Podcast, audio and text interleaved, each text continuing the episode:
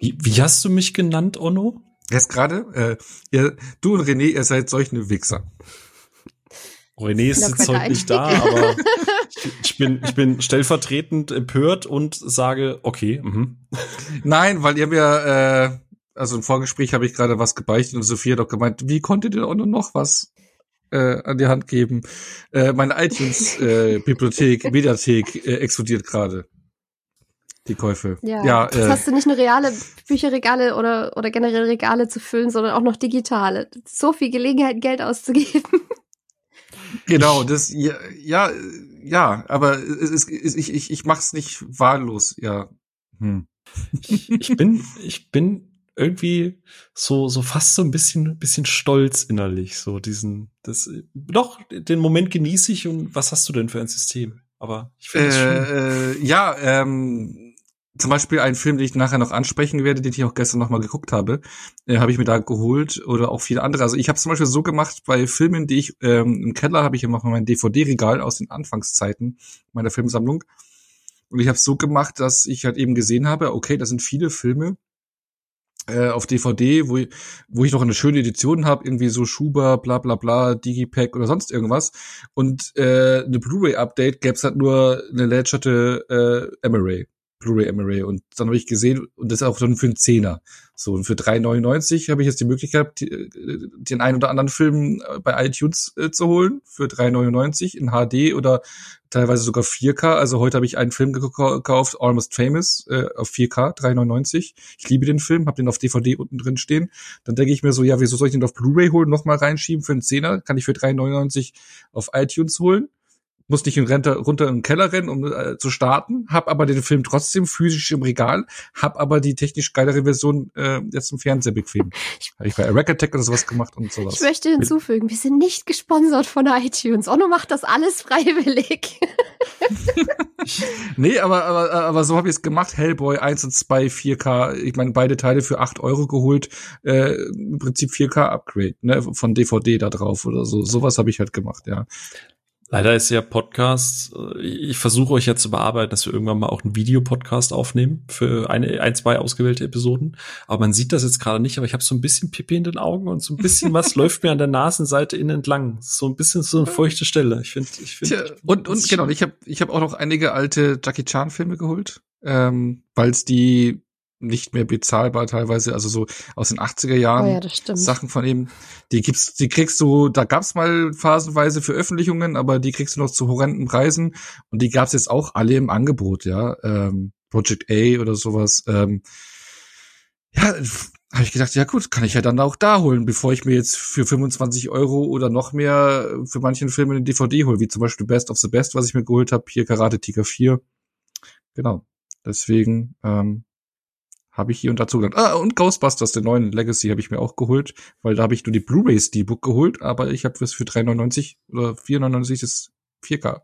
Also ich mache dann so Sachen, die im Regal stehen, dann noch ähm, einfach upgraden oder Filme, die man physisch nur schwer oder völlig überteuert bekommt, äh, die ich dann da hole. Ja, dann machst du es quasi so wie ich. René ist ja noch hardliniger unterwegs, aber ich mache das ja, ich habe ja, gut, wobei ich fairerweise, ich habe ja den Großteil der DVDs aussortiert und die dann digital ersetzt. Mhm. Aber äh, die, die es noch nicht digital gibt, die habe ich noch, die DVDs. Mhm. Das ist ja, ist ja noch kein totes Medium, gerade in Deutschland. Haben wir ja gelernt, ne? Genau, äh, wir, wir, wir, Hi, ja, Van Helsing habe ich auch genau, Van Helsing habe ich auch zugeschlagen, weil da habe ich auch ein schönes so ein Schuber äh, Digipack auf DVD noch unten im Regal. Ja. Oh, Van Helsing, oh, ist das lang her, dass ich den geguckt habe. Ich bin gespannt, ich habe mir den heute auch gegönnt für vier Euro und ich habe echt Angst. So, und mit ne? dem kann man schon Spaß haben, definitiv. Ja.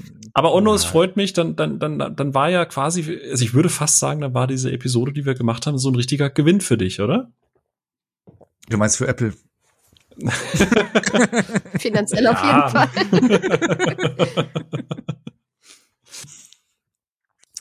nee, weil da wirklich gute Deals, also so, wenn man mal vom Preis, du musst aber überlegen, was willst du haben. Ich überlege auch, welche Filme äh, äh, hole ich mir da oder was passt da. Und es gibt halt eben Sachen, die kriegst du dann nur gebraucht auf DVD für 25 Euro. Dann denke ich mir so, ja, cool, und ich kriege jetzt hier für 4 Euro in HD. Äh, hm. Du Ja. solltest Werbung schreiben. Aber weißt du, was noch günstiger ist als 4 Euro in HD? Hm? Etwas gewinnen. Stimmt, umsonst ist Die zweite. Überleitung, das zweite Mal, dass ich versuche, diese Überleitung zu Ach machen. so. Ach, jetzt. Oh, wow. Man merkt, dass ich nicht, dass ich, dass ich müde bin. Sonst hätte ich das natürlich sofort aufgegriffen. Man merkt, dass du gerade in der iTunes-Bibliothek warst und was kaufen ja, wolltest. genau. Das, das, weil du, weil du das Du wolltest gerade so, Van Helsing kaufen. Genau, ich muss noch von Helsing. kaufen. Du hast das so gut beworben. Mit, mit so wahnsinnig schönen, eloquenten Werbesprüchen, dass ich das unbedingt machen musste. Nein, aber wir haben tatsächlich mal wieder ein Gewinnspiel für unsere lieben Hörerinnen und Hörer. Phil, was kann man denn gewinnen momentan bei uns? Oder demnächst. Das wird euch der Onno verraten. Also, und zwar ein iTunes-Gutschein. Nein. Das wäre jetzt aber echt passend gewesen. Nein, äh, es wird schaurig, äh, horrormäßig ähm, The Devil's Light auf DVD und Blu-ray verlosen wir. Ein neuer Horrorfilm. Äh, ich habe ihn noch nicht gesehen. Muss ich zugeben, der lief äh, ziemlich lange bei mir im Kino, im Stammkino. Ich glaube bis letzte Woche sogar noch, aber hatte auch letzte Woche Heimkinostart. Ähm, genau, habe ihn im Kino verpasst, sozusagen. Aber jetzt im Heimkino ähm, ist er da, auf DVD und Blu-ray. Jeweils einmal, ne? Kann man den bei uns abstauben. Genau.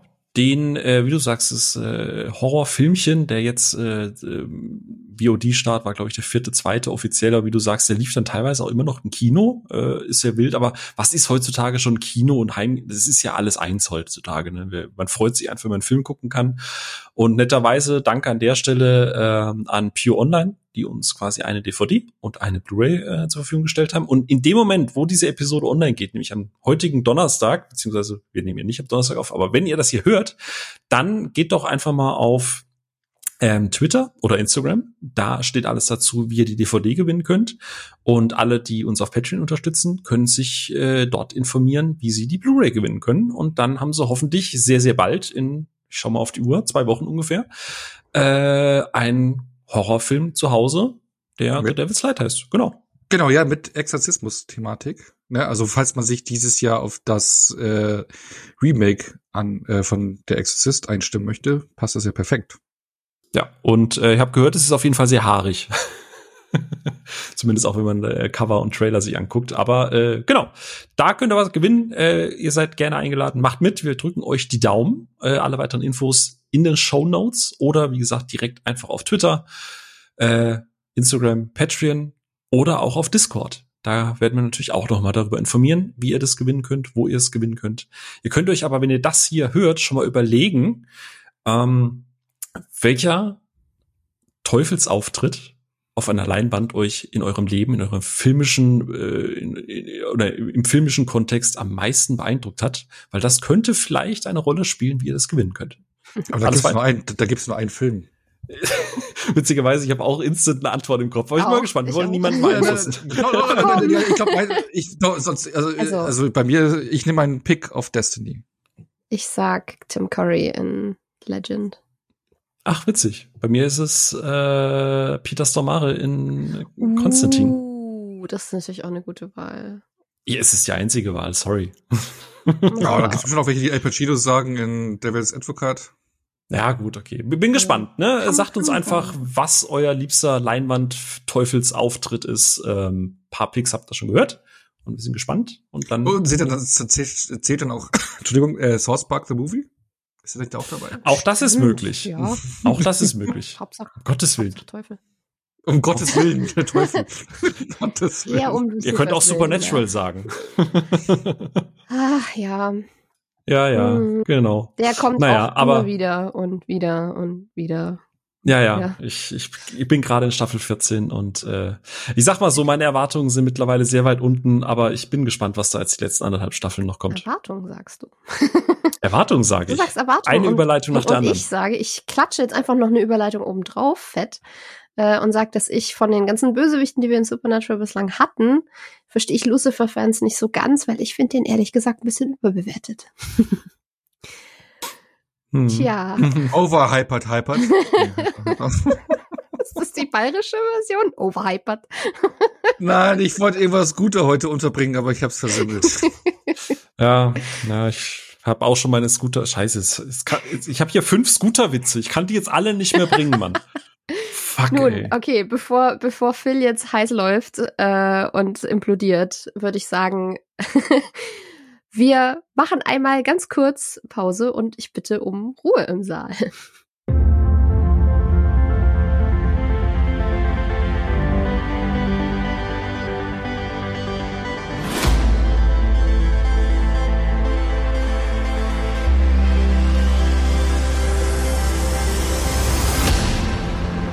ich glaube, das ist das erste Mal, dass ich ein Intro anmoderiert habe, ohne vorher mal kurz zu erklären, worum es eigentlich gehen soll.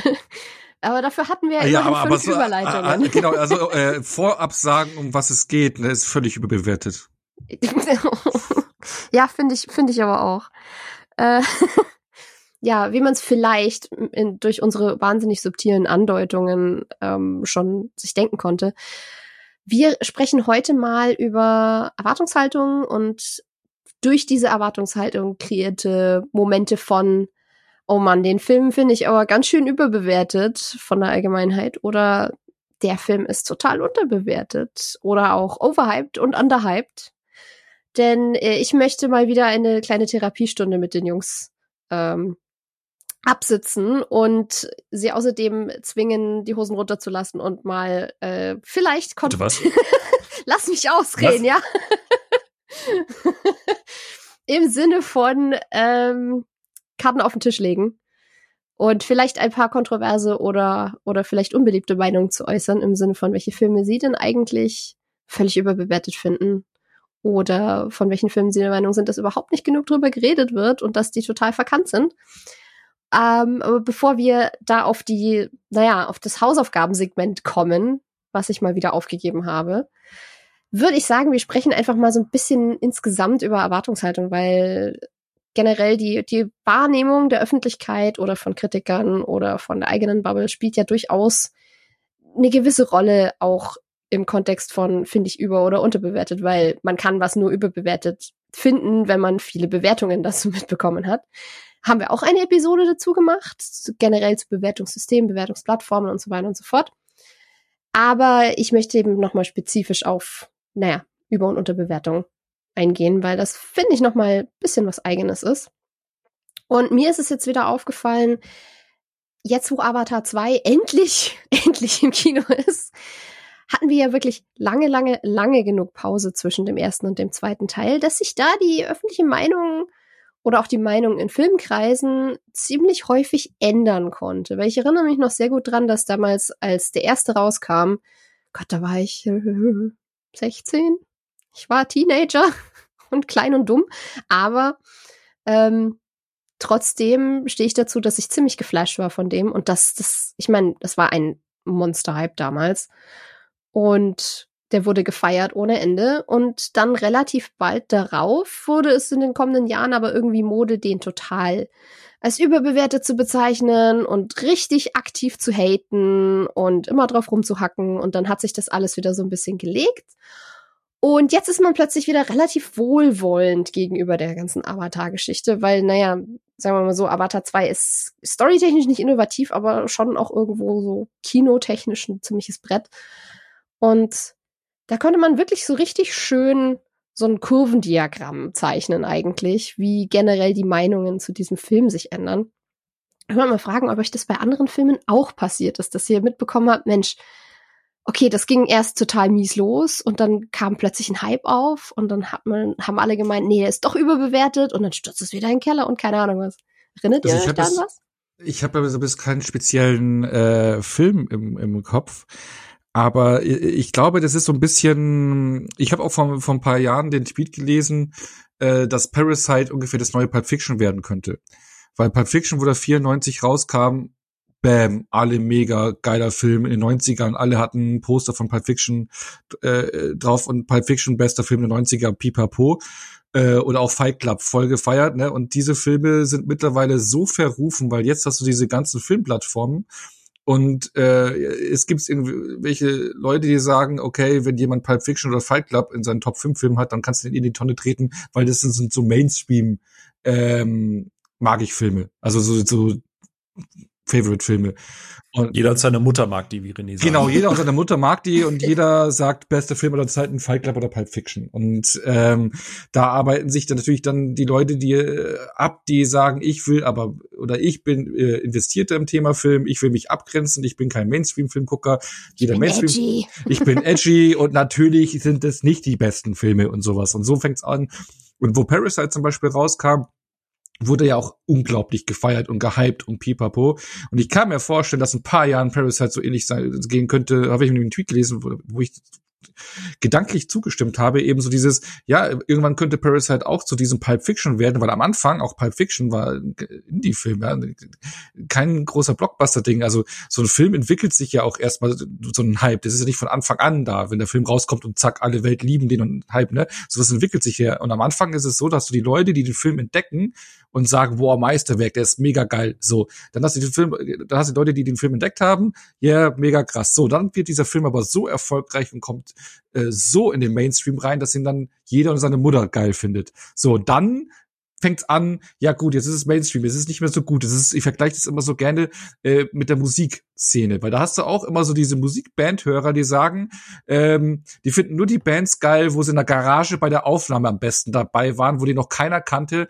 Äh, das ist mein Tipp, mein Indie-Tipp, die sind mega geil. So und sobald die aber durch die Decke gehen und dann die Songs Hits haben, äh, äh, die Songs Hits sind und die Alben äh, Hits haben äh, und dann irgendwann Stadien füllen, dann ist vorbei, dann ist es Kacke, dann ist es Mainstream und dann wenden sie sich wieder ab und müssen wir den nächsten äh, Scheiß finden, den keine Sau kennt. Also immer nur das toll finden, was alle anderen nicht toll finden. Und das ist so ein Phänomen, was ich immer so beobachte. Und das ist, glaube ich, auch das, was bei Avatar zutrifft, dass du da auch einen Film hast, der mhm. damals technisch äh, reingehauen hat, der der erfolgreichste Film aller Zeiten war, ist und äh, auch wieder geworden ist, nachdem man ihn nochmal released hat, dieser Fight nochmal kurz mit Endgame.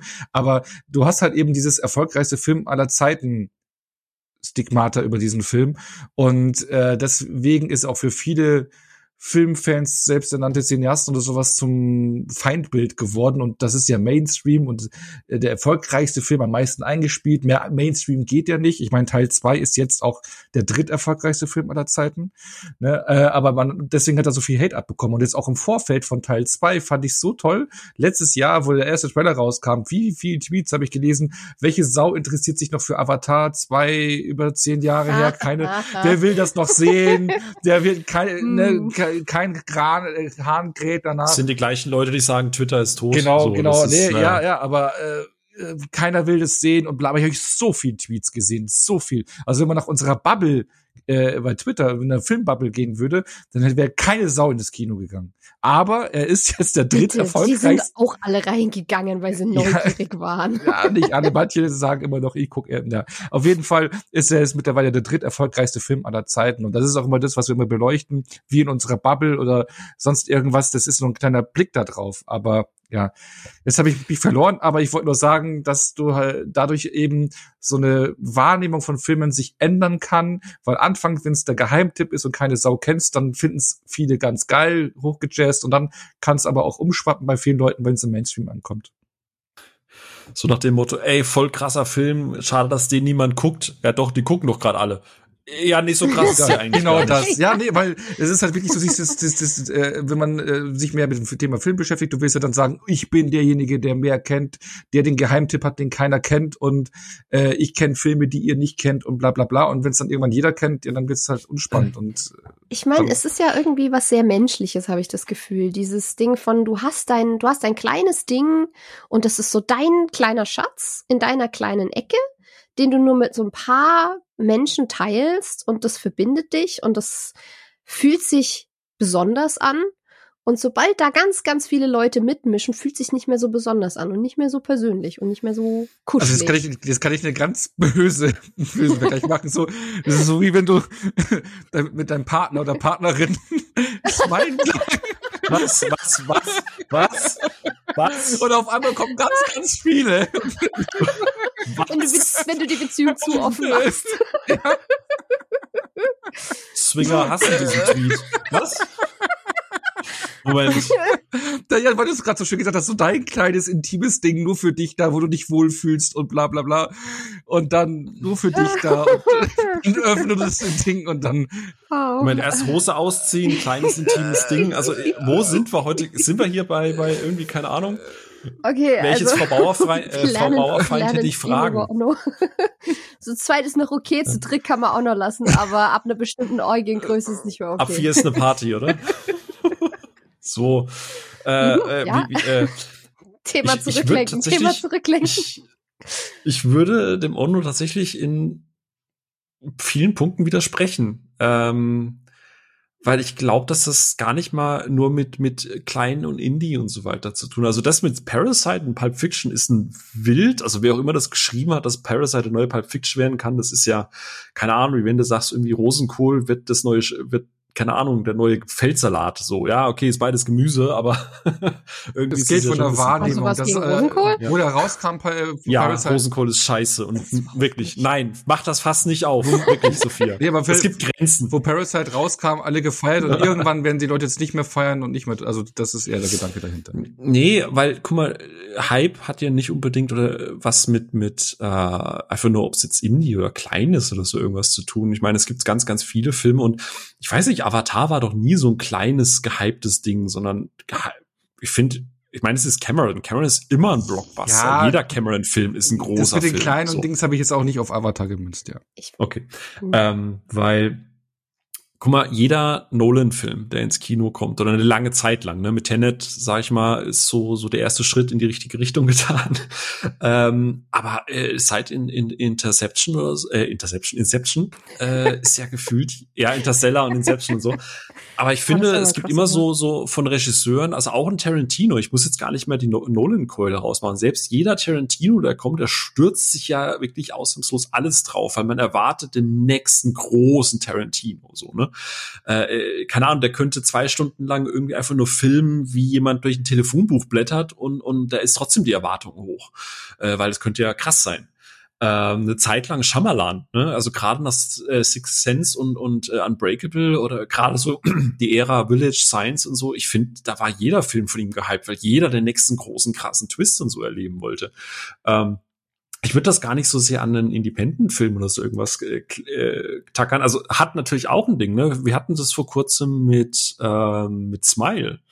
Ist, ich würde sagen, ist halt auch eine kleine B-Movie-Produktion. Ne? Ist halt Blumhouse, ist halt äh, so dieser äh, typische Horrorfilm, den du halt einfach ins Kino packst.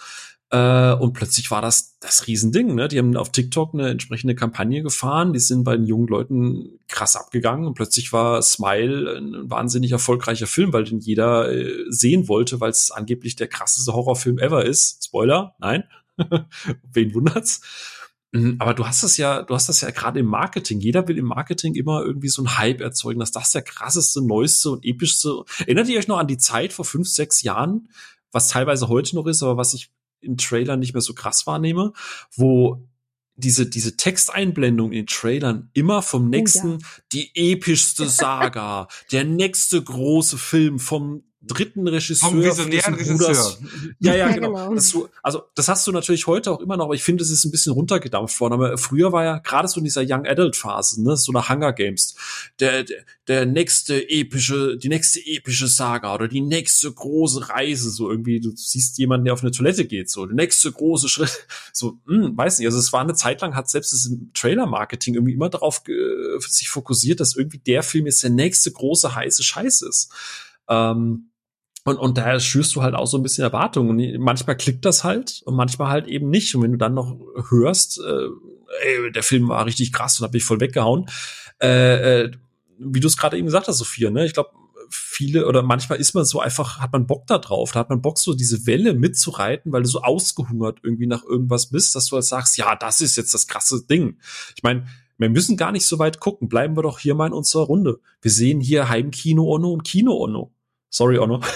Aber du kommst manchmal aus dem Kino raus und wir möchten noch mal die Justice League machen. Ne? Krass, endlich Ensemble, richtig geiler Film. Und dann redest du ein halbes Jahr später noch mal und du schämst dich quasi schon ein bisschen dafür, dass du den Film geil fandest. Ähm, also, ne? Ono ist ja sehr, sehr, sehr euphorisch manchmal, was Filme angeht, im Gegensatz zu mir. Das wirft er mir ja auch öfter mal vor, dass ich einfach irgendwie so gar keinen großen Hype oder keine große Vorfreude mehr für irgendwas habe, weil ich da zu analytisch rangehe, was er, wo er auch vollkommen recht hat. Äh, manchmal beneidet Ja, habe ich auch, ja. So. Ja, ja, genau, eben. drum, du bist da, du gehst da manchmal ins Kino rein, bist total beschwingt, kommst wieder raus und dann kommt halt der Heimkino-Onno und sagt, ja, irgendwie damals vielleicht die Gruppe, mit der ich war, oder ich habe mich da so ein bisschen anstecken lassen. Ich meine, das hast du hier in dem Podcast ja auch schon ein paar Mal gehabt, ne? Äh, dass du dann halt einfach sagst, nee, eigentlich ist ja gar nicht mal geil. so, du hast dich einfach durch die Euphoriewelle mitschwappen lassen. Und ich glaube, das, das, es gibt nicht die eine Antwort, was ein Hype ist, aber das Problem Nein. ist halt, wie, wie, sa- wie sagt René ich meine, immer so die habe schön? ich auch gar nicht gestellt, aber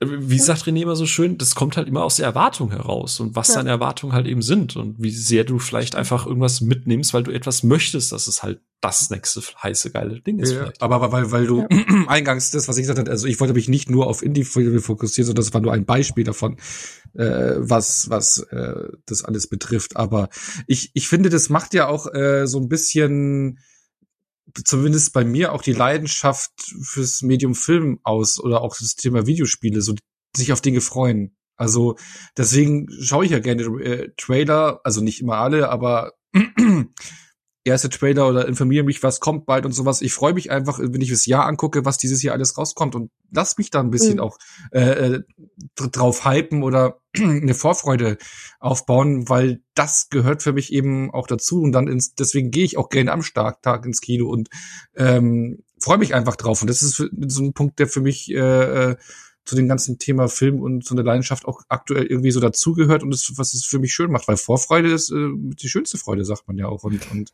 äh, Ja. klar kann man da hardcore enttäuscht werden, äh, Mhm. wie ich, wie ich jetzt letzte Woche ein bisschen bin, äh, so ja, Teaser für eine, eine der kommenden Episoden oder wie ich es letztes Jahr äh, eine Hardcore-Bruchlandung hingelegt habe mit Halloween Ends. Das kann, oh Gott, ja. das kann auch passieren, aber im größten Teil da bin ich eigentlich, äh, gehe ich freudig raus und, und das ist, hab ein schönes Gefühl und äh, das äh, wird durch als Vorfreude erzeugt. Aber mir ist eher so die Vorfreude so darauf, jetzt nicht dieser große Hype. Also was ich dann eher mache, ist so, ist, ich freue mich auf die Produktionen an sich, was ist ich, wenn es im MCU oder bei DC weitergeht oder irgendwelche anderen Franchises, die man mag, ob es bei John Wick oder wenn es Matrix ist oder äh, ich meine, ich, ich lasse mich da überall gerne äh, infizieren und, und, und mit der Vorfreude. Aber ähm, ich versuche es mir eben nicht durch Hypes oder Hasstiraden kaputt zu machen. Zu lassen, bevor ich, zum, bevor ich in den Film gehe. Mhm. Immer erst eigene Meinung bilden. ist eigentlich. Aber der eine Influencer hat gesagt, der Film ist der beste aller Zeiten, weil der hat ein Sponsoring mit denen. Ja, Stimmt das, muss, das nicht? muss man halt auch Ja. wirklich, da muss man wirklich lernen, solche Dinge einzuordnen, jeder für Hm. sich da draußen, weil ähm, klar ist, jeder hat seinen eigenen Geschmack und man muss halt eben die Leute rausfinden, die nah am eigenen Geschmack sind oder auch Plan von denen haben, was man äh, gucken möchte, weil äh, wenn es um MCU-Filme geht, geht, da ich glaube, da können wir auch fast einen René zitieren, der hat ja häufiger auch schon gesagt, da gibt's äh, fast niemanden, glaube ich, von den Kritikern, den wir da Glauben schenken, bezüglich der, der Meinung zu irgendwelchen Filmen, weil man dann doch anders investiert ist wie viele andere Kritiker. Ja, ich meine, Medienecho ist schon so eine Sache und soziale Medienecho ist einfach noch mal was komplett anderes. Ich bin jetzt sehr gespannt, weil du schon angedeutet hast mit nächster Woche. Ich meine, ich muss auch Ant-Man and the Wasp äh, Quantumania noch gucken und bin ziemlich geflasht, wie so das Feedback momentan ist, wenn man das Gefühl hat, da wird regelrecht Krieg geführt dagegen. Und ich frage mich, wie fürchterlich dieser Film sein muss, dass irgendwie so geballt Negativität da drüber schwappt. Äh, deswegen bin ich sehr gespannt drauf, weil mich macht sowas meistens eher neugierig. Außer es ist was, wo ich eh schon kritisch sage, hm, gucke ich es mir an, gucke ich es mir nicht an. Aber es ist halt irgendwie immer mit Vorsicht zu genießen und ich versuche inzwischen auch wirklich sehr aktiv mir von Hypes oder eben Anti-Hypes nicht mehr groß die Vorfreude nehmen zu lassen, sondern so Mhm. gut neutral zu bleiben, wie es geht und dann einfach mal selber zu gucken. Das ist halt auch gerade das Spiel in unserer Medienlandschaft, sei es Social Media oder auf YouTube oder überall. Es wird halt nur noch in Extremen berichtet und diskutiert. Ne? Also es gibt entweder geilste aller Zeiten oder beschissenste aller Zeiten, so ungefähr. Dazwischen gibt's ja nichts und das ist die Diskussionsgrundlage im Netz äh, auf YouTube. Du musst ja irgendwie Klicks generieren, da brauchst du halt eine catchy Phrase äh, in dein Thumbnail, damit du die Leute kriegst. Du musst irgendwie, das ist das Punkt, Punkt, Punkt des MCU, egal was, das Beste, das Schlechteste, das, und wenn es halt nur ein mittelmäßiger MCU-Film ist, musst du irgendwas in dem Film finden, was das Schlechteste oder Beste ist, damit du das, äh, dieses, dieses Extrem mit reinpacken kannst. Also, es werden sogar Sachen rausgenommen, um irgendwas in irgendeine Richtung äh, auszuarbeiten, ob das am schlechtesten oder am besten ist. Also es wird nur noch in Extreme gedacht und vermarktet und das ist halt äh, die Zeit, in der wir gerade leben. Und wenn dieser, wenn diese Berichterstattung einmal abgeflacht ist, man den Film, Filme nüchtern betrachtet, dann kann man sie auch eher sehen, weil es das, was sie sind. Normale Filme. Ja, wie Phil Hm. halt sagt, ne? Das ist die nächste krasse Reise. Ja, das ist äh, der nächste epische Schritt in der Phase 5 und bla. Nee, keine Ahnung, du hast es gerade schon angesprochen gehabt. Ähm, also Quantum Mania ist ja gerade so das Ding. Der wurde ja teilweise sogar dann irgendwie runtergezählt, wie auf Rotten Tomatoes irgendwie die Kritiker-Score runtergeht. Und ich habe manchmal, äh, das ist in, in Vergangenheit ist das auch schon mal äh, vorgekommen. Ich glaube, wir reden da ja später auch noch mal drüber, wenn irgendwie Erwartungen auch mit Namen verknüpft sind. Ne? Sophia, soweit ich mich erinnere, kommen wir da später noch Mhm. ein bisschen Ja, ja. detaillierter mit dazu. Deswegen will ich da jetzt gar nicht das Fass groß aufmachen. Aber äh, ich habe manchmal so den, den, das Ding, dass das Kritiker schon so einen gewissen Konsens irgendwie an sich auch haben, ähm, ähm, was was so gewisse Macharten geht. Dann hast du manche sind Fans, manche sind nicht Fans. Und ich habe das Gefühl, alle Jahre gibt's so ein, zwei Filme, die sowieso als Katalysator dienen. So, weißt du, wo die Kritiker endlich mal wieder sich, so, du gehst dann raus, dann guckt jeder sich so über die Schulter und sagt, ja, okay, okay. Und dann haben sie quasi alle schon ihren Verriss, weil sie sagen, okay, das ist jetzt der Film, in dem wir uns alle mal systematisch abarbeiten.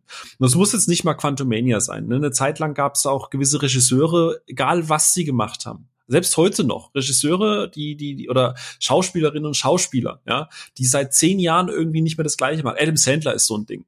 Ja, ähm, der, der kann in Uncut Gems raushauen, dann sagen so fünf, sechs Leute, ah ja, macht das schon ganz gut, aber wenn dann die nächste, nächste Netflix-Produktion kommt, die halt irgendwie aus vertraglichen Gründen gemacht werden muss, die halt einfach nur eine Party ist, wo er ein bisschen Geld einsackt, ja, Adam Sandler, und da können sie alle wieder draufprügeln und drauf machen und der ist ja furchtbarster Filme, ne, ne, ne, ne. Ne, So, aber wo, wo sind die Liebestiraden für Uncut Gems Mhm. oder hier für, wie hieß der, der Basketballfilm, den er gemacht hat? Äh, wer Hassel? Hassel.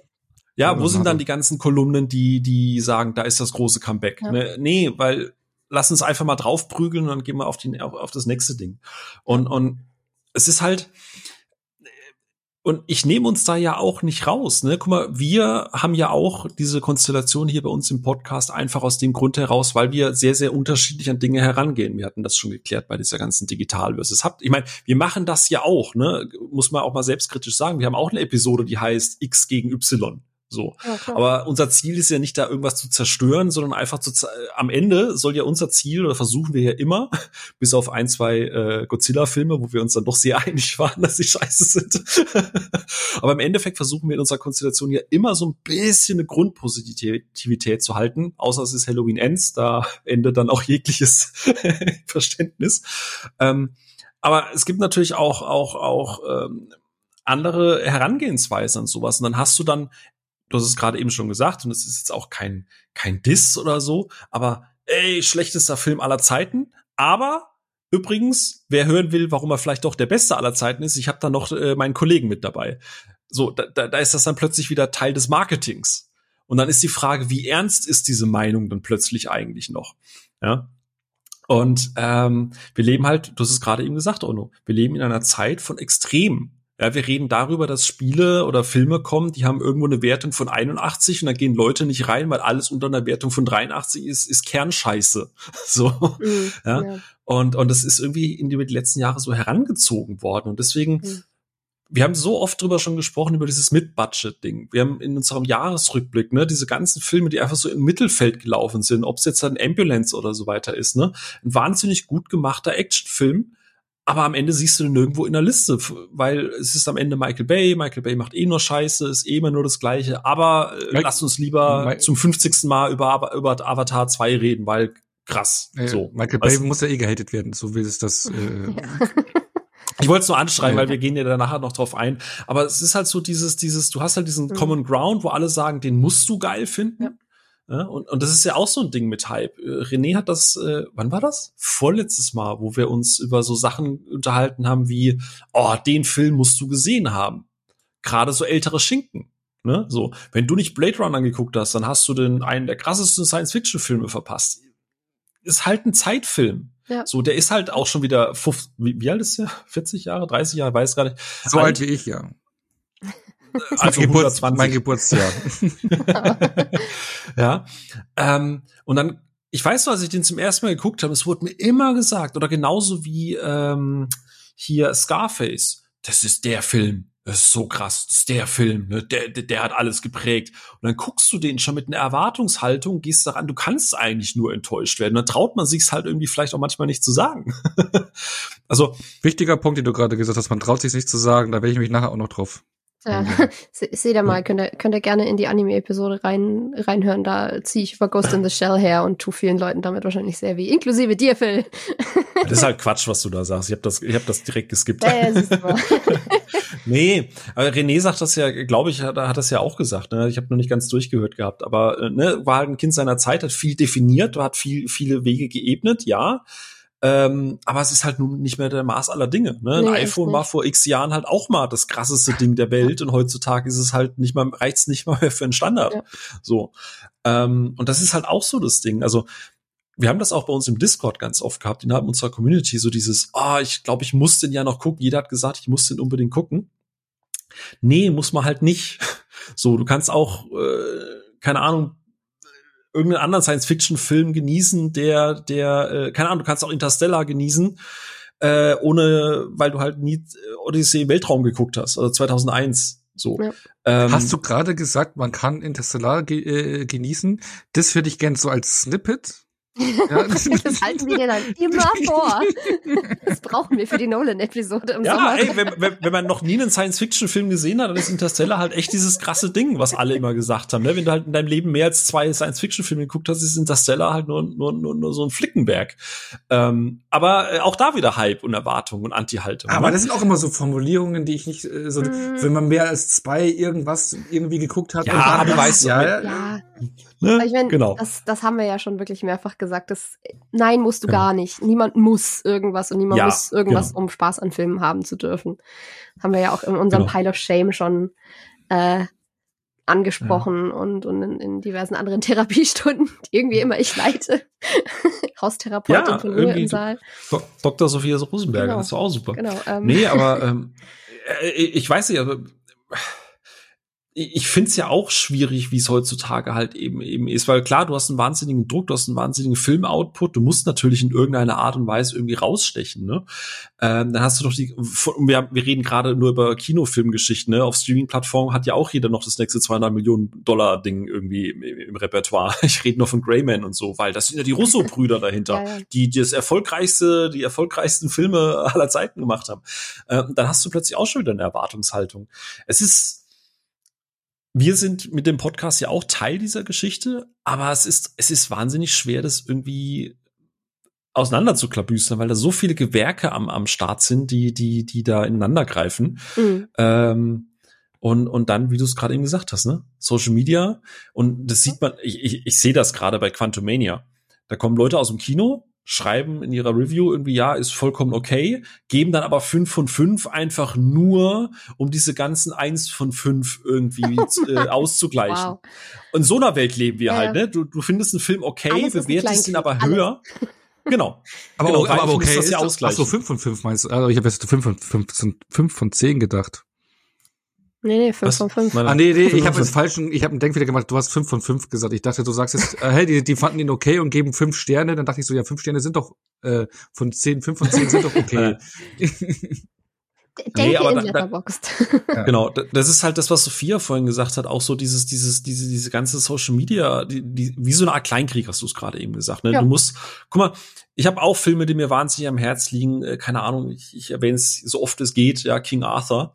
Ähm, aber trotzdem gebe ich dem halt keine jetzt sechs von fünf, so, weil ich weiß, hey, der Film hat trotzdem seine Schwächen oder so. Ne? Man muss, man, man kann Dinge auch lieben und trotzdem ihnen zugestehen, dass sie fehlerhaft sind.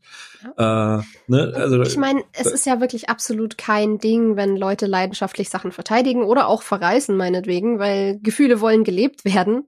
Das ist ja in Ordnung, aber man muss, man muss sich da ja nichts auf Seiten schlagen, um sich aktiv zu bekriegen. Das ist halt so der unnötige Part da dran. Ja. ja.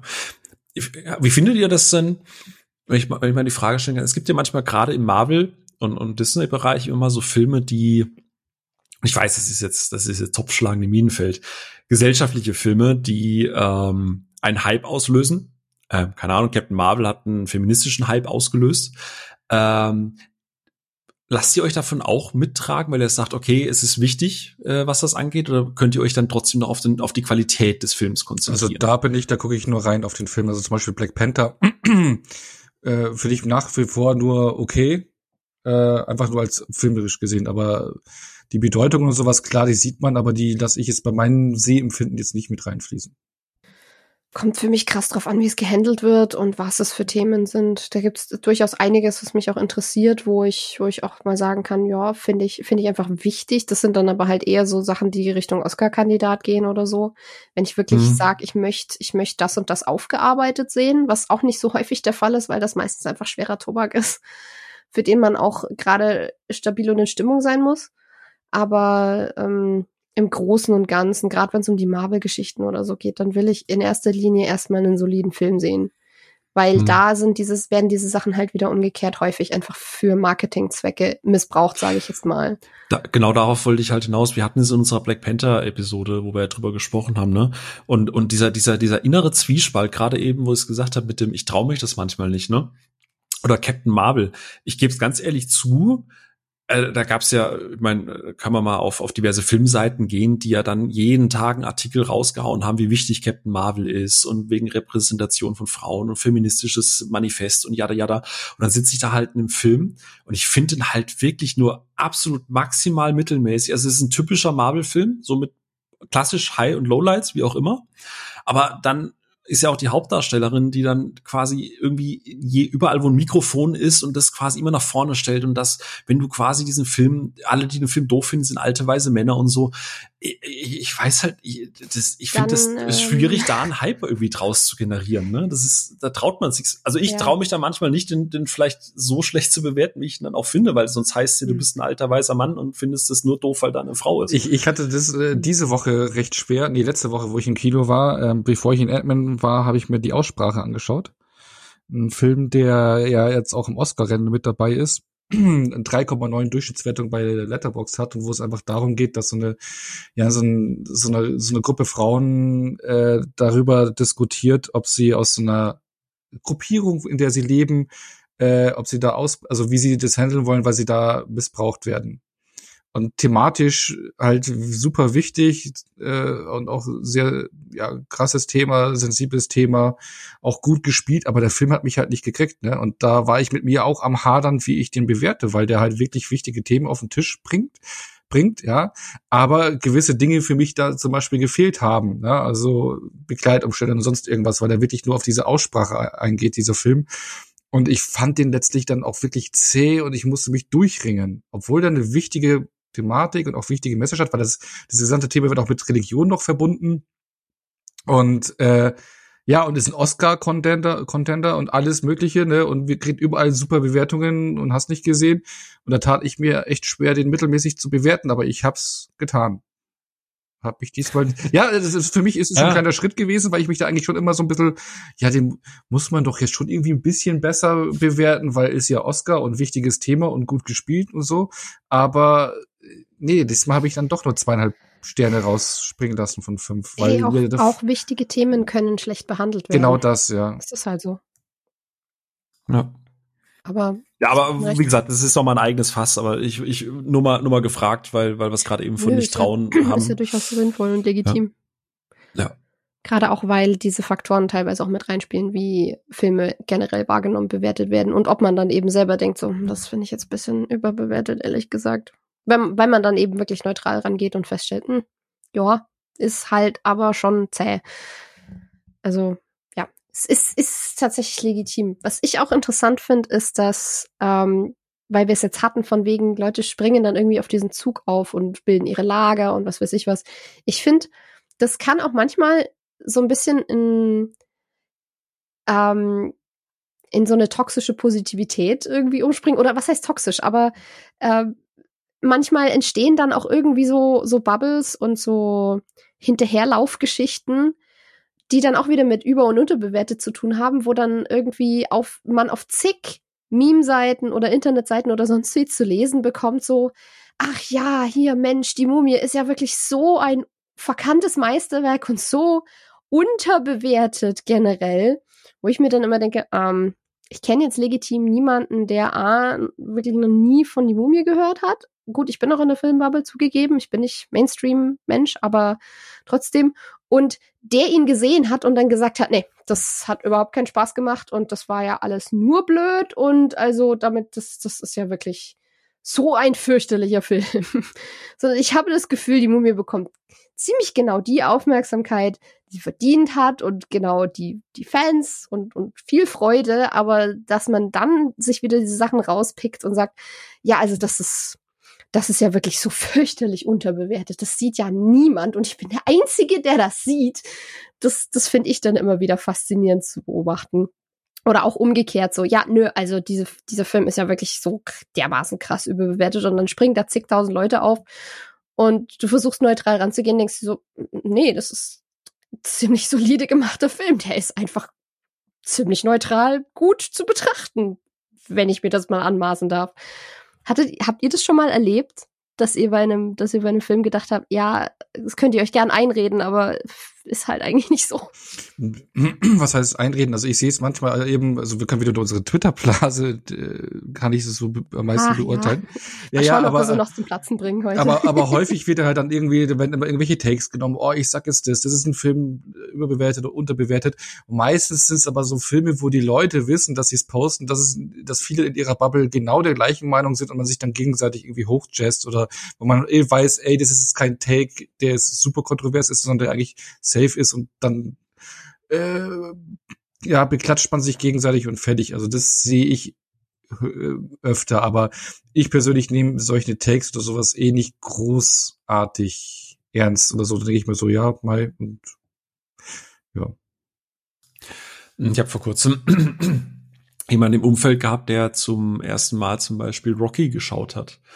Äh, und es war ganz spannend, äh, Rocky mal aus der Perspektive von jemandem zu sehen, der den quasi jetzt im Jahr 2023 zum ersten Mal guckt und dann natürlich eine ganz andere Perspektive, die ganz andere Standards, vielleicht auch Creed schon gesehen hat, weißt du, also so ganz andere Standards, was den Boxkampf angeht, was die Figuren angeht und so und dass dann irgendwie im Nachhinein sowas kommt wie, okay, warum genau war Rocky jetzt damals so das krasse Ding? Ähm, da würde ich ja nicht mal vor, da würde ich nicht mal äh, unterstellen, dass das dann so dieses, was du gerade gesagt hast, so dieses Anti-Ding sein möchte, so dieses, ja, weiß man eh, äh, muss man unbedingt Anti dagegen sein. Aber es ist schon, äh, äh, immer eine Frage, auch wann und wie man das Ganze auch, glaube ich, einfach sieht. Ähm, zum Beispiel, was du gerade gesagt hast mit der Mumie. Ja, ich kenne sehr viele, die, also gerade, sagen wir mal, in unserem Metier äh, oder in unserer Altersgruppe, die ihn echt mochten. Aber in letzter Zeit, falls irgendwo die Mumie aufgeploppt ist, ist es bei mir, und ich rede nicht mal von Twitter, ne, gehen wir mal Social Media mäßig raus, sondern irgendwelche Artikel, so äh, Revisiting, also gerade Brandon Fraser, der ja ähm, was mich sehr freut, gerade ein absolutes ein Hype eigentlich erlebt, ne? ein die, Comeback. Renaissance, ja. ja, eine Deep Renaissance, genau. Und äh, da wird quasi gerade seine Filmografie nochmal auseinandergenommen und da gibt's extrem viele Artikel, die gerade aufploppen, irgendwie bei Vanity Fair oder sonst irgendwas, warum Mumie eigentlich ein Film ist, den niemand toll finden darf. Weil wegen der Repräsentation, weil das halt, weil selbst die ähm, keine Einheimischen damals von Arab äh, von arabischen, von amerikanischen Schauspielern gespielt wurden. Jada, jada, jada. Also dass das Thema Repräsentation, dass das Thema Ethnie und so weiter äh, aus heutiger Sicht mit den heutigen Standards halt komplett abseits ist und ähm, das heißt, wenn da Artikel auftauchen, sind die eher gerade sehr negativ behaftet. Gerade im, wie gesagt, im, im Zuge dessen, dass Brandon Fraser ja ähm, äh, nochmal seine Filmografie mhm. durchleuchtet wird und seine ja. größten Klassiker und warum ist Mumie eigentlich ein Klassiker? Also der wird quasi gerade auf den Prüfstand gesetzt mit heutigen mhm. Standards und äh, da kann das auch ganz schnell umkippen. Aber es ist auch gewollt, oder? Sorry, aber ja, das ist so. Aber da, da kann es halt wieder Kontroverse erzeugen dann, ne? Aber ich würde gleich noch mal bei Rocky einhaken wollen und das glaube ich könnte auf äh, Blade Runner so zutreffen. Ich glaube, es ist immer so ein Ding, wenn man Klassiker nachholt und dann du mit Leuten redest, die vielleicht die Klassiker in einer anderen Zeit wahrgenommen haben, weil das ist ein entscheidender Punkt. Ich meine, du hast es schon richtig gesagt, Phil, aus dem Jahr 2023 sehen und dann sagen die Leute, das war ein Riesending. Punkt Nummer eins, Filme aus den 70ern oder 60ern oder 80ern, Leute, die Leute jetzt zum ersten Mal sehen, ist halt eine andere äh, Rangehensweise am Thema Film und dann redest du eben mit Leuten, also zum Beispiel bei mir wird es dann so sein, wenn wir werden wahrscheinlich, denke ich mal, dieses Jahr doch über die Rocky-Filme und Creed-Filme reden, aber bei mir ist Rocky, ich betrachte das nicht nur als Film, sondern für mich persönlich, ich bin damit groß geworden. Ja, es sind so Filme, die ich in jungen Jahren mit meinem Vater zusammen gesehen habe, da, da schwingt auch ganz viel Nostalgie mit und man hat diese Zeit mitgenommen und ist damit groß geworden. Und das sind Elemente, egal wie objektiv wir versuchen, einen Film zu bewerten, aber die da volle Kanne reinspielen. Und du bist mit diesen ja, Filmen groß geworden, hast sie tausendmal gesehen, hast den Vibe damals damit aufgesogen und, und äh, hast es mitbekommen, was die gestartet haben, diese Filme. Und das tritt wahrscheinlich auch bei vielen bei Blade Runner zu, die den damals gesehen haben oder sowas. Ich habe ihn auch erst später nachgeholt, aber Filme, die du in der Zeit damals mitbekommen hast, du hast einen ganz anderen Bezug dazu. Dann hast du noch vielleicht, sind es auch noch Lieblingsfilme, die wichtig für dich waren. Und wenn dann jetzt 30 Jahre später jemand kommt, der 20 Jahre jünger ist und sich den Film jetzt anguckt, aus der jetzigen Perspektive und denkt sich so, ja, Digga, was, was willst du damit? ist das 70er, was los? Äh, kann ich verstehen, weil, weil diese ganzen, der ganze Punkt, den ich jetzt gerade angesprochen habe, der ist ja dann weg. Ja, und, und, und dann schaut man den, mhm. den Film wirklich nur ja. so, wie er jetzt wirkt, aus der heutigen Zeit, wo mhm. du ganz andere Sehgewohnheiten hast. Und da ja. kann ich es wirklich verstehen, wenn die Leute sagen, ja, nee, äh, catcht mich jetzt nicht so wie dich damals in den 80ern. Mhm. Sind wir wieder bei mhm. mir und Ghost in the Shell, ne? Ich habe inzwischen ja, einen Haufen Sachen zum Thema gesehen. Ich, ich liebe Altered Carbon, was sich mit, was eine wahnsinnig oh, ähnliche ja. Kerbe schlägt und halt mhm, deutlich ja. krasser inszeniert ist und naja, Genau. Zumindest Staffel 1. Ja, die, Sta die Staffel 1. Ich, ich, über andere Staffeln rede ich gar nicht. Ich rede einfach nur über Staffel 1. Anyway. ähm, ja, also ich habe, da merkt man dann, es, es spielt nicht nur Erwartungshaltung eine Rolle, klar, die entsteht auch mit daraus, aber eben auch, was dein persönlicher Wissens- und Erfahrungsschatz ist. Mal völlig unabhängig von dem, was dir von außen gesagt wird, sondern einfach, was du bislang für dich konsumiert und erfahren hast. Wenn jetzt jemand irgendwie quasi noch nie Horrorfilme geguckt hat. Super Beispiel bei mir, ich war richtig krass, ich habe mich richtig krass gegruselt und war super Gänsehaut geflasht, als ich zum ersten Mal Sweeney Todd geguckt habe. Weil ich zuvor nichts Richtung Horrorfilm oder irgendwas geguckt habe. Und wenn dann Sweeney Todd zum ersten Mal jemandem wirklich die on-screen die Kehle durchschneidet, und das ist ja haptisch umgesetzt in diesem Film, äh, mit realen Effekten, da hat's mich wirklich ziemlich geschmissen, weil ich einfach an nichts anderes gewöhnt war.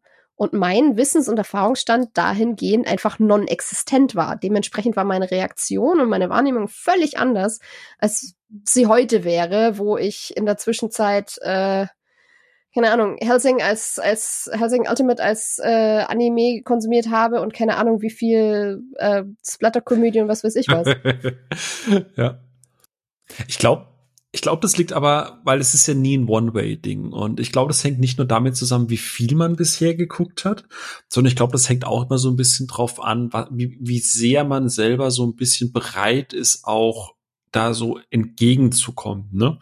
Ähm, nehmen wir doch mal, nehmen wir doch jetzt mal noch mal Rocky Blade Runner äh, oder äh, auch als aktuelles Beispiel oder aktuelles Beispiel ne, sowas wie Top Gun Maverick oder ähm, Mad Max Fury Road. Ja? Ähm, wenn man einfach sagt, okay, ich gucke jetzt halt diesen Film und bewerte ihn als das, wie ich wie, wie ich sehe, weil keine Ahnung, ich interessiere mich nicht so tief für Filme, dass ich mich da äh, tief auseinandersetzen möchte, sondern ich gucke das jetzt, ich verarbeite das und dann ist das abgehakt. So und dann sagst du halt natürlich, hm, ja gut, okay, Rocky, keine Ahnung, finde ich halt super outdated heute oder Blade Runner, oh, ist wahnsinnig zäh, ja, sieht ganz gut aus, aber verstehe ich nicht. Und wenn du, glaube ich, dann gewillt bist zu sagen, hm, okay, aber wo kommt denn der Hype her? Und wenn du dann halt verstehst, dass der Film halt so ein zeitlich getriebener Film ist, dass der, dass es vorher sowas gar nicht gab in diesem, in dieser krassen Umsetzung, dass das eine Blaupause ist. Und wenn du dann entdeckst, wie oft andere Filme das quasi kopieren. Ich meine, vor Rocky gab es nicht so eine klassische Trainingsmontage. So, plötzlich hast du in jedem Film irgendwie eine Trainingsmontage. Heutzutage ist jeder Actionfilm, wenn der, wenn der Held sich quasi aus dem Krankenhaus wieder zusammenflickt mit einer, mit einer Schweißernadel und mit einer Brechstange sich wieder den Kopf zurechtdrückt und dann seine Waffen nimmt und dann rausgeht, ist geil. Ne? Also, dass du siehst, okay, das ist eigentlich auch eine Blaupause, die damals bedient wurde.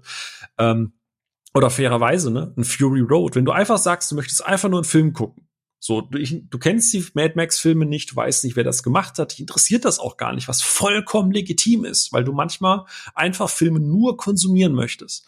Dann guckst du dir den Film an und sind wir mal ehrlich, das ist wie Mario Kart ohne Panzer.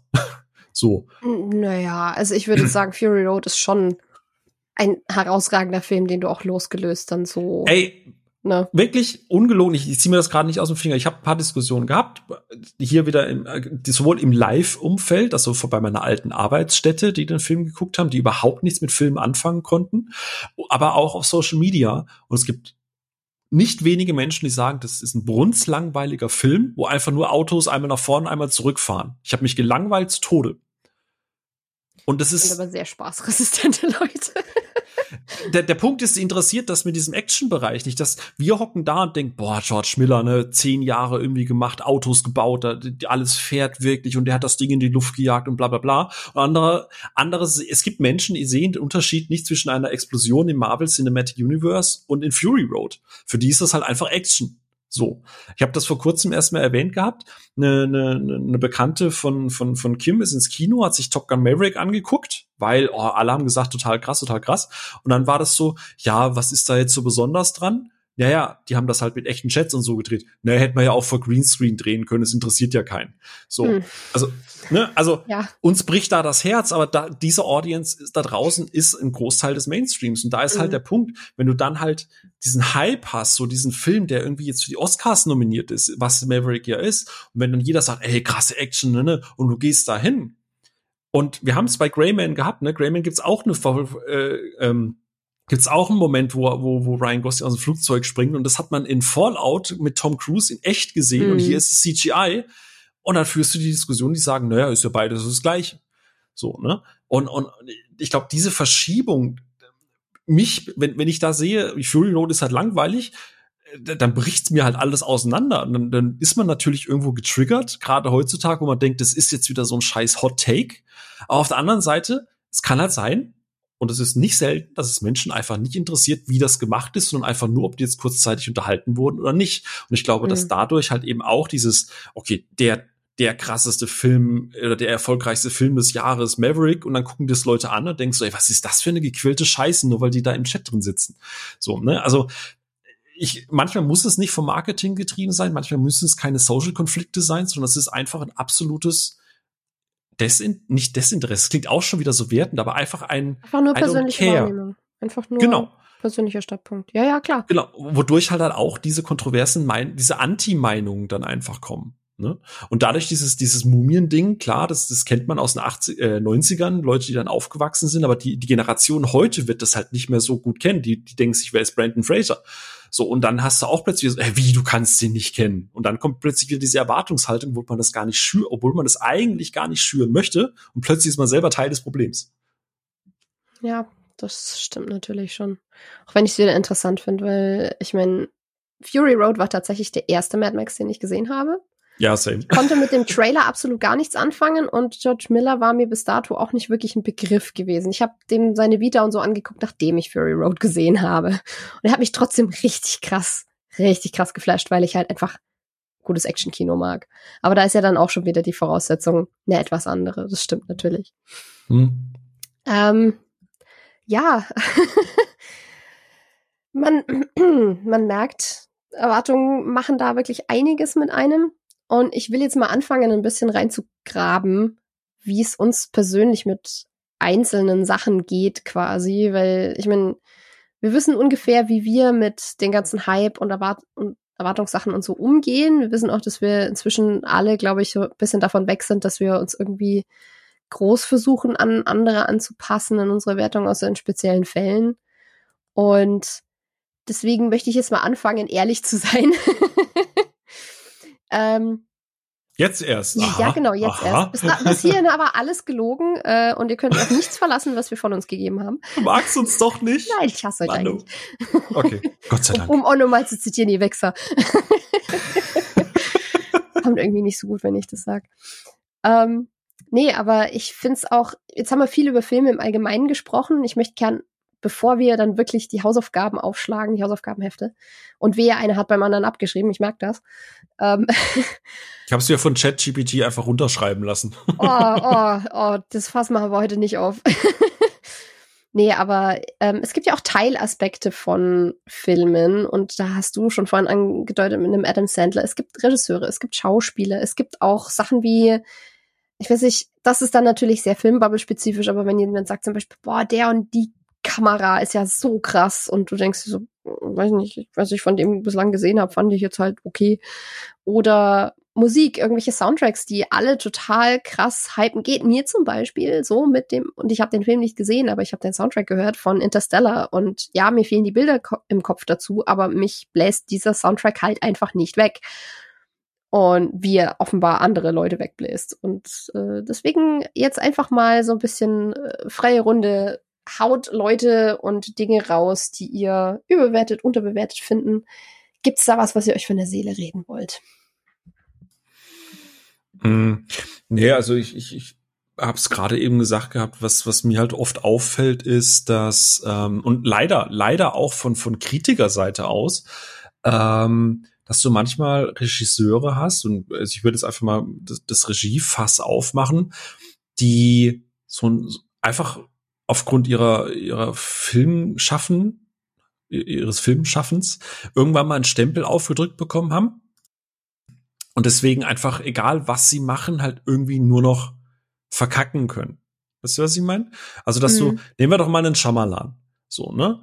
Äh, wir haben schon groß und breit über Schamalan hier in unseren Episoden diskutiert gehabt und ich meine, René ist auch kein großer Freund davon. Ähm, ich persönlich bin halt bis heute immer noch der Meinung, Schamalan ist immer noch jemand, wenn er einen neuen Film ankündigt, du weißt nie, was du bekommst. Du kriegst so eine Mystery Box. So, es ist kein Franchise, es ist keine bestehende IP, es kann alles sein. Es kann Quatsch sein, es kann was unique, es ist auf jeden Fall was Uniques. So. Aber das, vor, vor, vor vielen, vielen Jahren war das irgendwie noch so ein Ding, wo du gesagt hast, hey, ne, äh, er ist mit was gescheit, oder jetzt nicht Shyamalan selber, aber irgendein, irgendein Regisseur kam oder eine Regisseurin hat einen Film gemacht, der war nicht rund, aber hey, man hat mal versucht, was Neues zu schaffen. Es ist hier und da etwa nicht, nicht ganz rund, aber es ist okay.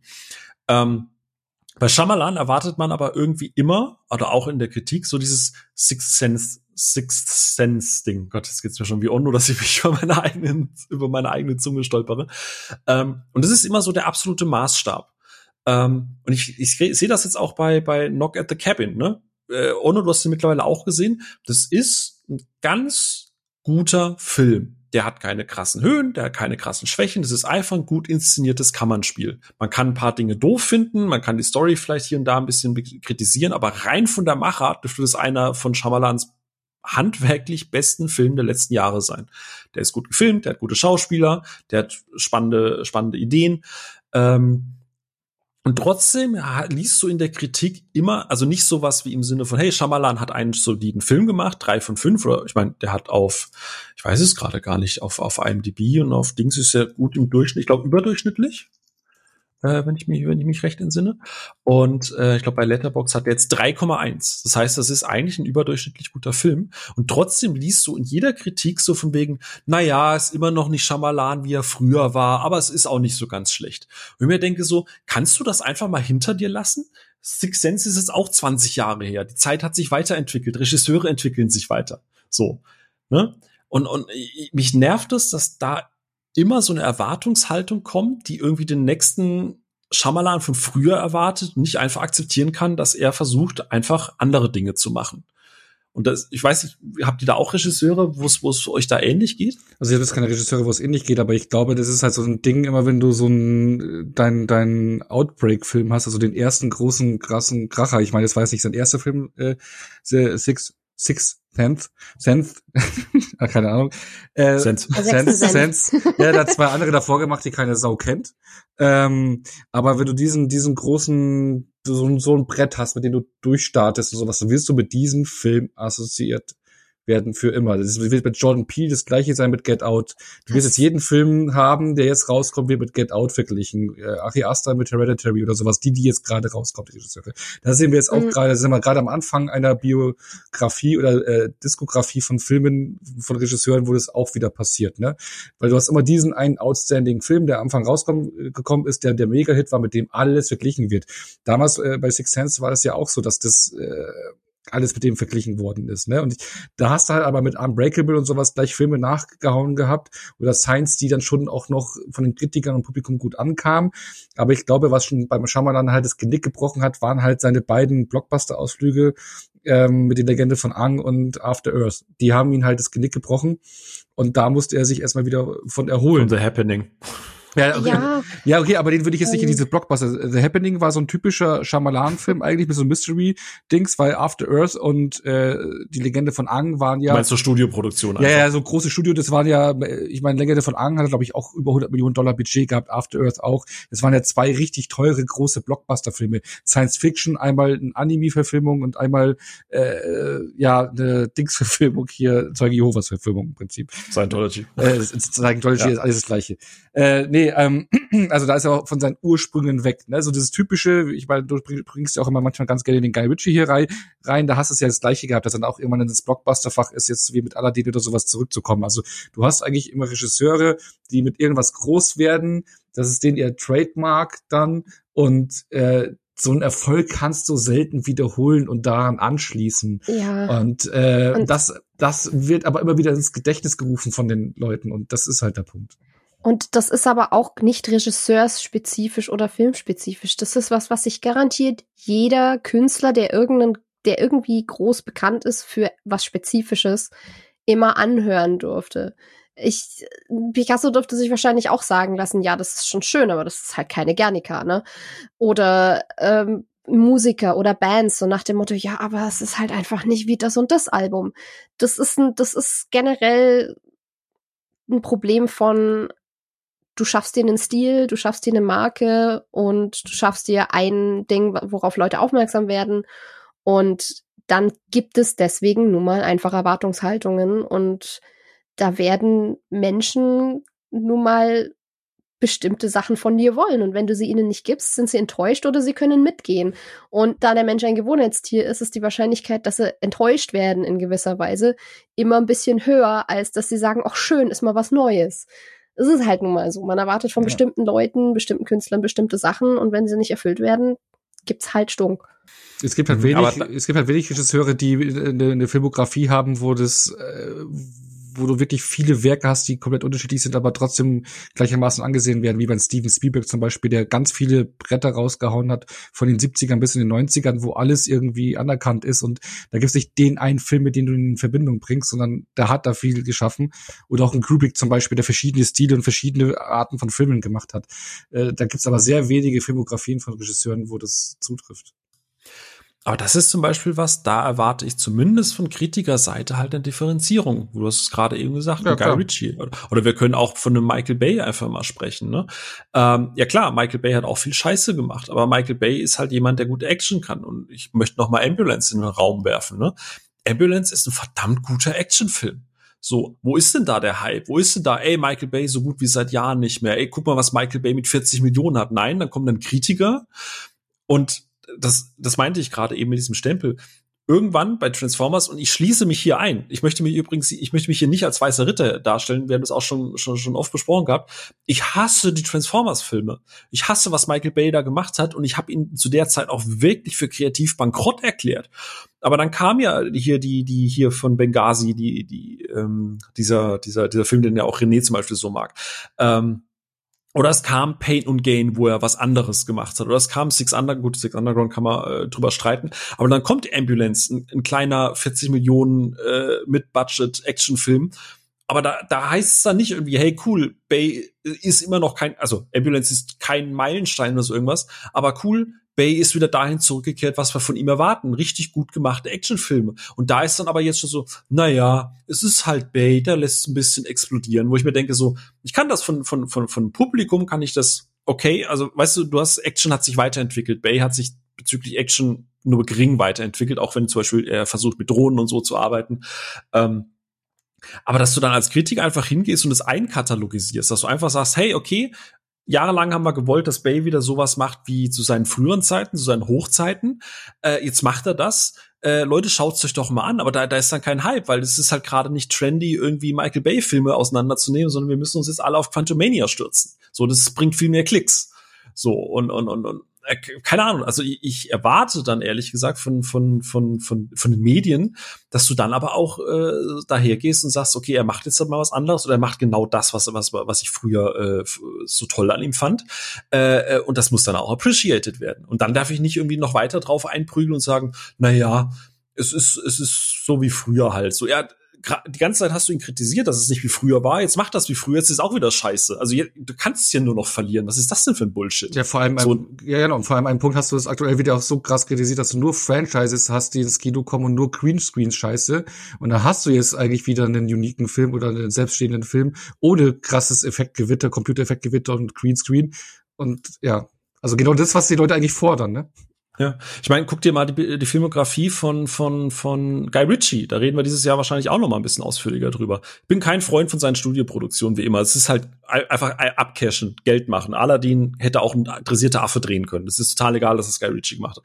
Aber guck dir doch mal an, was er in den letzten Jahren gemacht hat. The Gentleman, Wrath of Man, King Arthur, Operation Fortune. Das sind vier Filme, die eigentlich unterschiedlicher von der Machart nicht sein können. Das eine ist High High Fantasy. Dann hast du einmal so einen klassischen Heist-Film, der ziemlich weit auf oder ziemlich überwiegend auf alles verzichtet, was was Ritchie ausmacht, diese ganzen Parallelmontagen und so. Dann hast du Gentleman irgendwie Gangster Crime. Gut, okay, äh, Operation Fortune ist auch Gangster Crime, aber hat halt noch diese ganze diese ganze Meta-Komponente, dass du halt einen Schauspieler im Schauspiel, also einen Film im Film und so weiter hast. Aber es sind vier unterschiedliche Dinge und und und wo ist da der Hype? Wo ist da ein, hey, guck mal, da macht einer in fünf Jahren irgendwie vier Filme, die unterschiedlicher nicht sein können und Operation Fortune saß ich alleine im Kino, weil kein Schwein drüber redet, weil, naja, ist halt ein anderer, ist halt noch ein Guy Ritchie-Film so. Äh, hallo? Media? Presse? Hallo? Wollt ihr mal vielleicht irgendwie eure Arbeit tun? Aber nee, wir wollen hier über Quantumania äh, lästern also ich, ich weiß nicht, mir fehlt da manchmal einfach so ein bisschen die Einsortierung. Die erwarte ich auch nicht vom Publikum, so dass die jetzt sagen, oh, Guy Ritchie hat schon wieder einen neuen Film, sondern die Leute werden halt informiert über Presse und über Medien und so weiter. Und, und da liest du dann aber halt natürlich nur über das, was A, Cash bringt, weil bezahlte Werbeanzeige und äh, was halt gerade Hype-Thema ist, womit wir bei dem Thema sind. Du willst ja den Hype bedienen, du willst den Film, über den gerade alle reden, im Morgenmagazin haben, du willst im Radio drüber sprechen, also die klassischen Medien, du willst im Fernsehen darüber reden. Und äh, dann kacken halt Filme mit kleineren Budgets und wenig Marketing halt einfach ab. Ja, und, und das ist dann halt schade. Ja, und ich meine, ich, mich wundert es auch nicht, wenn viele Leute sagen, dass im Kino nur noch Marvel stattfindet, weil wenn du auf einschlägigen Filmseiten guckst, wird ja nur noch äh, Marvel-seitig oder DC-seitig äh, berichtet. Also wie du es gerade sagst, über andere Filme berichten, das ist das eine, aber wenn man über andere Filme berichtet, dann kommt da so eine Headline raus, Magic Mac 3 mit äh, Marvel-Star Sam Hayek. Ne, also da werden ja dann irgendwelche Schauspieler, es wird immer irgendwie ein Marvel-Bezug oder sowas hergenommen und nicht selten dann diese einzelnen Filme wirklich so beleuchtet, und, weil ohne diesen Hype weg. Also du hast immer irgendwie so Klicks suggerieren und alles irgendwie mit äh, dem Bezug zu Marvel oder DC oder was auch gerade alles angesagt ist. Und kein Wunder, dass die Leute denken, dass nichts anderes mehr ins Kino kommt. Tut's aber. Ja, aber der Hype muss halt bedient werden. Ja. Das, das macht es dann halt schwierig. Aber das ist dann das Gleiche, und wenn wir mal von Regisseuren weggehen, ähm, das ist ja das Gleiche dann auch mit Regisseuren. Ne? Wie viel, für wie viele im Kopf ist, ist äh, oh fuck, äh, wie heißt er? Robert Pattinson oder Kristen Stewart immer noch Twilight. So, ne? Ja. So, das ist dann so, wenn du dann irgendwie liest, ey, der ist in The Lighthouse und spielt da gut, gut mit. Nee, gut, was war denn die letzte große sagen wir mal, der letzte Mainstream-Film von Robert Pattinson, wo die Leute ihn auch äh, ähm, Batman, Batman ja, ja, The Batman, genau, ja. Äh, The Batman, dann alle so, oh krass, der, der, der kann ja irgendwie was. Und so blöd das klingt, ich meine, der Mann hat in The Batman mitgespielt, aber ich würde ihm, ich würde Robert Pattinson unterstellen, im Mainstream ist der immer noch komplett underrated, weil ja. die Leute ihn halt immer noch als, als Edward sehen. Definitiv, das so. habe ich im Vorfeld von The Batman mitbekommen, wo, äh, wo ich mit Leuten im Real Life geredet habe. So, ja, ich gehe jetzt in den neuen The Batman, der, wer ist der neue Batman? Der Robert Pattinson oh, Twilight äh, leuchtet der im Dunkeln oder was? Den Gag, den man seit zehn Jahren nicht mehr hören kann, aber das ist die absolute Wahrnehmung, das gleiche für Kristen Stewart. Also da sehen die Leute eben nicht die anderen Werke. Ich meine, mhm. Robert Pattinson auch mit Good Times oder sowas, der hat geile Sachen abgerockt und ja. äh, guckt Underwater mit Kristen Stewart. Ja, das auch. ja, oder auch das, was den Spencer gemacht hat, Kristen Stewart mhm. und sowas. Ne? Also ähm, schon schon krasse Dinger. Ja. Ähm. Mir geht's so immer mal wieder mit äh, Melissa McCarthy, für die ich ja öfter mal in die Bresche springe zum Beispiel, weil ja, ich weiß, sie macht wie in Adam Sandler auch einfach quasi Spaßprojekte größtenteils, dann unter der Regie von ihrem Mann und das sind meistens ziemliche ähm, Rohrkrepierer. Aber die Frau ist eine wirklich gute Schauspielerin. Ich habe immer noch Can You Ever Forgive Me auf der Watchlist. den ich liebe ich sie in St. Vincent, da ist sie richtig gut. Ich mag sie total gerne in The Happy Time Murders, den ich ja sowieso ähm, irgendwie zunehmend verteidige aus irgendeinem Grund, obwohl ich den im Kino Der auch underrated ist? Fragezeichen. vielleicht auch so ein bisschen, den ich im Kino auch irgendwie so hä fand, aber irgendwie wächst da meine Zuneigung so von Mal zu Mal. Ich mag auch ähm, Life of the Party, ähm, heißt im Englischen, ich weiß gerade nicht, wie der deutsche Titel ist, wo sie quasi eine, eine Mutter äh, von einer College-jährigen Tochter spielt, die selber, nachdem ihr Mann sie sitzen lässt, ihren Abschluss nachholen will, den sie damals abgebrochen hatte für den Mann. Und How to Party with Mom. Ah, also ein, ja. ein, Ein englischer englischer Titel wird in Deutschland auf äh, Englisch da ersetzt. machen wir auch mal noch eine ganze Episode drüber, wo ich mich nur auskotze. Über diese Übersetzung. Ähm, ja, ähm, aber da, die, die finde ich da zum Beispiel wirklich auch ziemlich underrated als Schauspielerin. Die hat richtig was auf dem Kasten. Und ja, mein Gott, sie macht halt viele Spaßprojekte. Es sei ihr doch gegönnt. Äh, aber dann immer zu behaupten, die kann nicht schauspielern oder so, finde ich halt absolut blödsinnig, weil du musst dir halt einfach die Sachen mal raussuchen, wo sie in ernsten Projekten mitgespielt hat. Und das kann sie richtig gut. Ich, ich habe durchaus Respekt vor der Frau. Andersrum, ähm, wenn ich jetzt mal mich unbeliebt mache, ähm, weil wir es hatten von wegen, wie Leute mit bestimmten Regisseuren umgehen. Ich, für mich gibt es zum Beispiel unter anderem Regisseure, ähm, wo vielleicht jetzt nicht so im, beim Mainstream-Publikum, aber zu, zumindest in der Filmbubble so die Meinung ist, ja, der macht ja eh nichts falsch oder die, die Filme sind immer irgendwie tiefgründig und künstlerisch und großartig. Und mir geht's zum Beispiel mit einem Jorgos Lantimos so. Der ist, mit dem kann ich einfach grundsätzlich super wenig anfangen und krieg aber von allen Seiten immer gesagt, Mensch, dem seine Filme, die sind so gut. Jeder Film von dem ist so gut und der nächste wird noch besser. Und ich denke mir so, ja, und der nächste wird mich genauso nerven wie der vorige. Ich weiß nicht, ich finde seinen Stil halt einfach sehr aufdringlich und anstrengend und ähm, Das ist ja The Lobster und Killing of a Sacred ja, Deer und so, ne? genau. Und Mhm. The Favorite, den ich auch geguckt habe und den ich, ich kann, gerade bei The Favorite, ich kann anerkennen, dass der toll inszeniert ist und wahnsinnig gut geschauspielert, aber er ging mir halt trotzdem sauer auf die Nerven.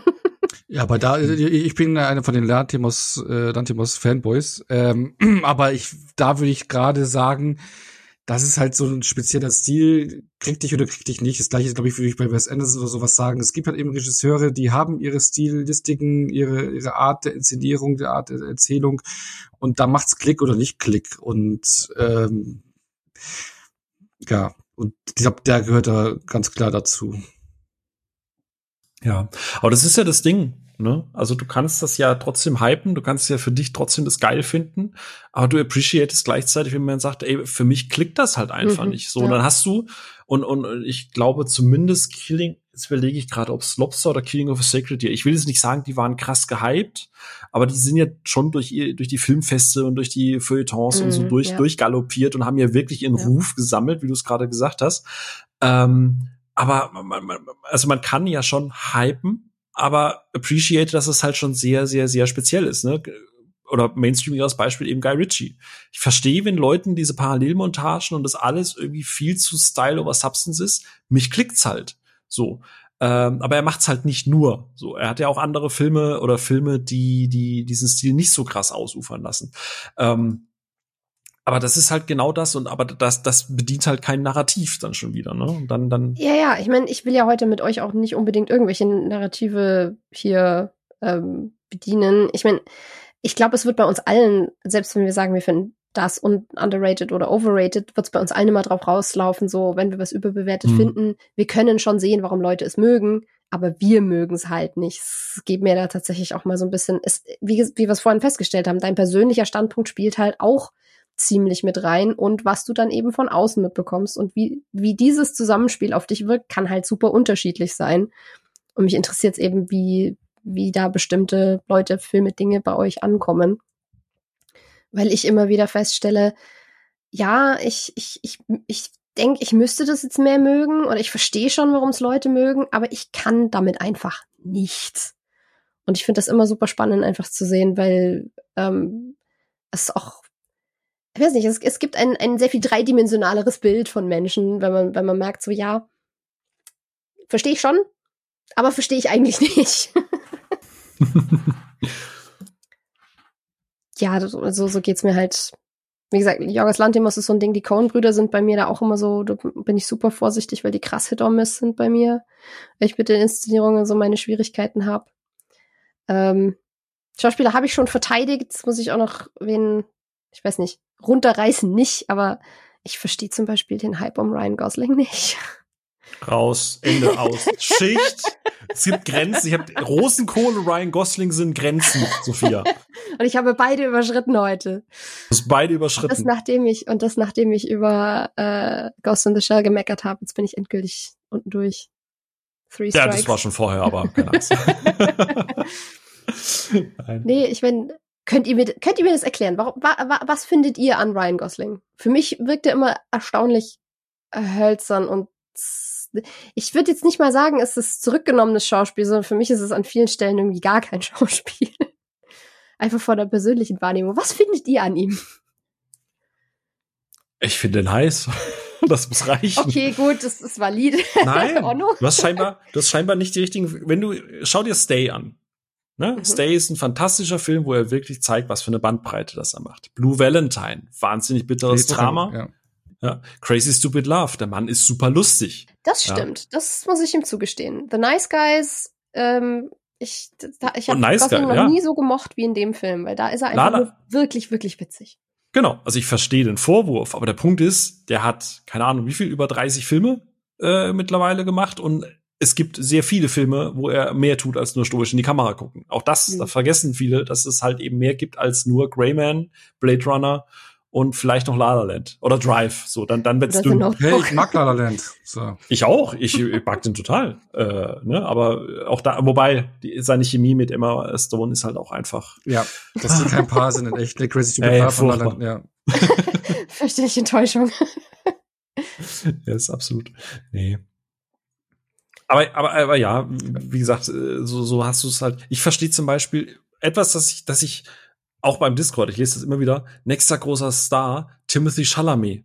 Das ist für mich so die, die, die in Stein gegossene Gesichtskeramik. So, ich habe keine Ahnung, was alle an dem Mann toll finden. Also der hat wirklich einen mhm. Gesichtsausdruck und den zieht er durch jeden seiner Filme durch. Ist das wieder dieses Emo-Schick, das wiederkommt? Also ich habe den, ich habe den bei, bei Call Me by Your Name kennengelernt und ich mag den Film unheimlich gerne und ich mochte mhm. auch ihn in diesem Film unheimlich gerne, weil der da schon wirklich mhm. ordentlich was reinlegt. Also also so, den muss ich dann noch gucken, dann liegt's ja, wahrscheinlich das, daran. Das war mein erster Film mit dem und da, da, da bin ich vollgekriegt bei dem Film, muss ich echt sagen. Ja, okay, ja, also das war für mich auch mein erster, aber zum Beispiel in Lady Bird fand ich ihn des Todes uninteressant. Also ich verstehe schon auch, wenn Leute mit dem Schwierigkeiten haben.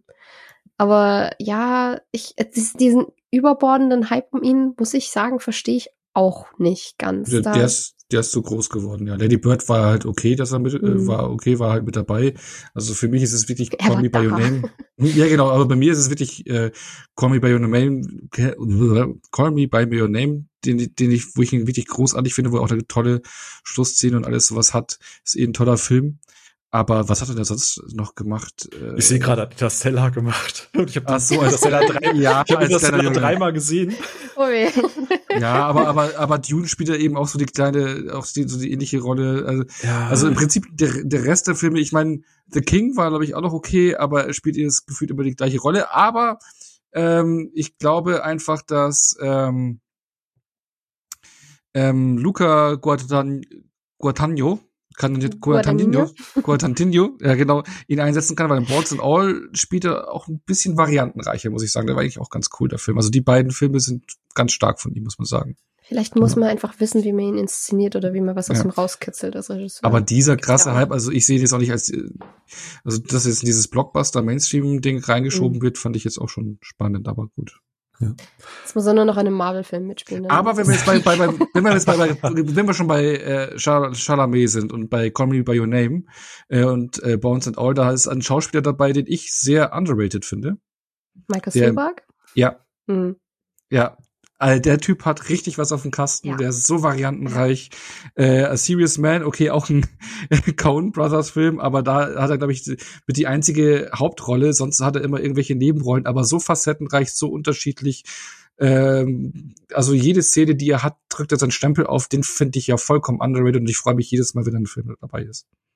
Mm, das stimmt. Der ist so, das ist ein Schauspieler, wo die wenigsten Leute wahrscheinlich den Namen kennen, weil der immer irgendwo dabei ist und immer irgendwo ein Nebencharakter ist. Und deswegen schenkt man ihm nicht so viel Aufmerksamkeit. Dabei trägt der ganz, ganz viel vom Ja. Gerüst von den Filmen, in denen der drin ist, meistens mit.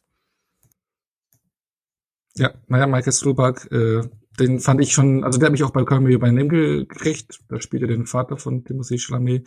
Ganz tolle Schluss. Äh, Ach ja, mein Gott. Ja, ja, Der emotionale Kern dieses gesamten Films ist einfach Ja. sein Monolog am Schluss zu seinem Sohn. ja. Und auch äh, in Bones and All hat er auch äh, wieder starke Szenen und äh, den finde ich, ich freue mich immer, wenn er irgendwo mitspielt. Weil der, der kann, ich würde mir dem ja auch mehr Hauptrollen zutrauen eigentlich. Ähm, ja. Ah, ich kenne den von Men in Black 3 tatsächlich. Okay. Der spielt, ja, der spielt den Griffin und das ist somit eins meiner Highlights in dem. Also ich mag den dritten gerne, aber der spielt da tatsächlich äh, den, den Griffin, der ja am Ende dann auch so ein bisschen die, die Schlüsselfigur ist.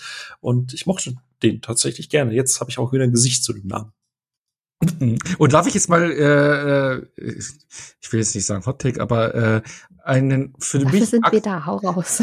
einen aktuell overrated Schauspieler, einen Schauspieler, der das aber für mich nur in den letzten zehn Jahren ist, der es in den 80er, 90ern gar nicht war, definitiv nicht. Da war ein großartiger Schauspieler, äh, mochte auch viele seiner Filme sehr, sehr gern, gehören zu meinem Lieblingsfilm überhaupt. Aber in den letzten zehn Jahren, finde ich, geht er gar nicht mehr, ist nur noch ein Name, der aufs Plakat kommt, und zwar Tom Hanks. Also ich war jetzt auch äh, in, äh, ich war jetzt in äh, ein Mann namens Otto zum Beispiel in der äh, Sneak Preview drin. Äh, die US-Verfilmung von einem Namen- Mann namens Uwe, äh, Uwe, nee, Uwe, glaube ich. Uwe, ja. Uwe, genau. Ähm, wo du jetzt einen Crumpy Tom Hanks hast und du, der versucht Tom Hanks Crumpy zu sein und du siehst einfach nur Tom Hanks und äh, ja, äh, der wird jetzt, da hast du jetzt bei sämtlichen Filmen irgendwie dabei für Apple TV oder manche Sachen, die ins Kino kommen oder da habe ich auch den Pinocchio-Film, den habe ich jetzt aber nicht gesehen, aber er spielt seit zehn Jahren nur noch seine Dings Stiefel runter, unambitioniert äh, und für mich, was heißt ja overrated, vielleicht, weiß nicht, ob es der richtige Begriff ist, aber ich kann ihn nicht mehr sehen. Also ich kann ihn nicht mehr. Äh, habe ich mich gefreut, äh, wenn er da war. Er war auch viel facettenreicher, wenn du in Philadelphia angeschaut hast, dann Forrest Gump oder sowas, was er da alles rausgehauen hat. Big, ne, richtig verschiedene Rollen und irgendwie ist er jetzt immer dieser Nice Guy, jetzt ein Nice Guy, der äh, grumpy sein will, aber irgendwie immer so, äh, ich weiß Ja. nicht, ich so, ich, Wäre eigentlich eher eine Rolle für Bill Murray gewesen. Ne? ja, nee, aber, aber Tom Hanks ist nicht mehr, ist seit zehn Jahren nur noch irgendwie Mhm. so Name auf dem Plakat. Und das, Es ist vielleicht weniger überbewertet als vielmehr übersättigt. ja. Mhm. Hm.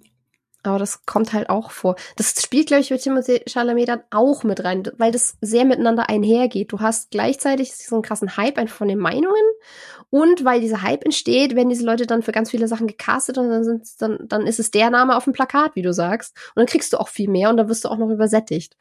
Das heißt, Aber- das kann sich gegenseitig hochschaukeln. Ja, das aber, dann hätte ich noch einen ganz anderen aktu äh, aktuellen Namen und ich glaube, da könnte mir jetzt äh, der Phil ins Gedick fallen. Oho.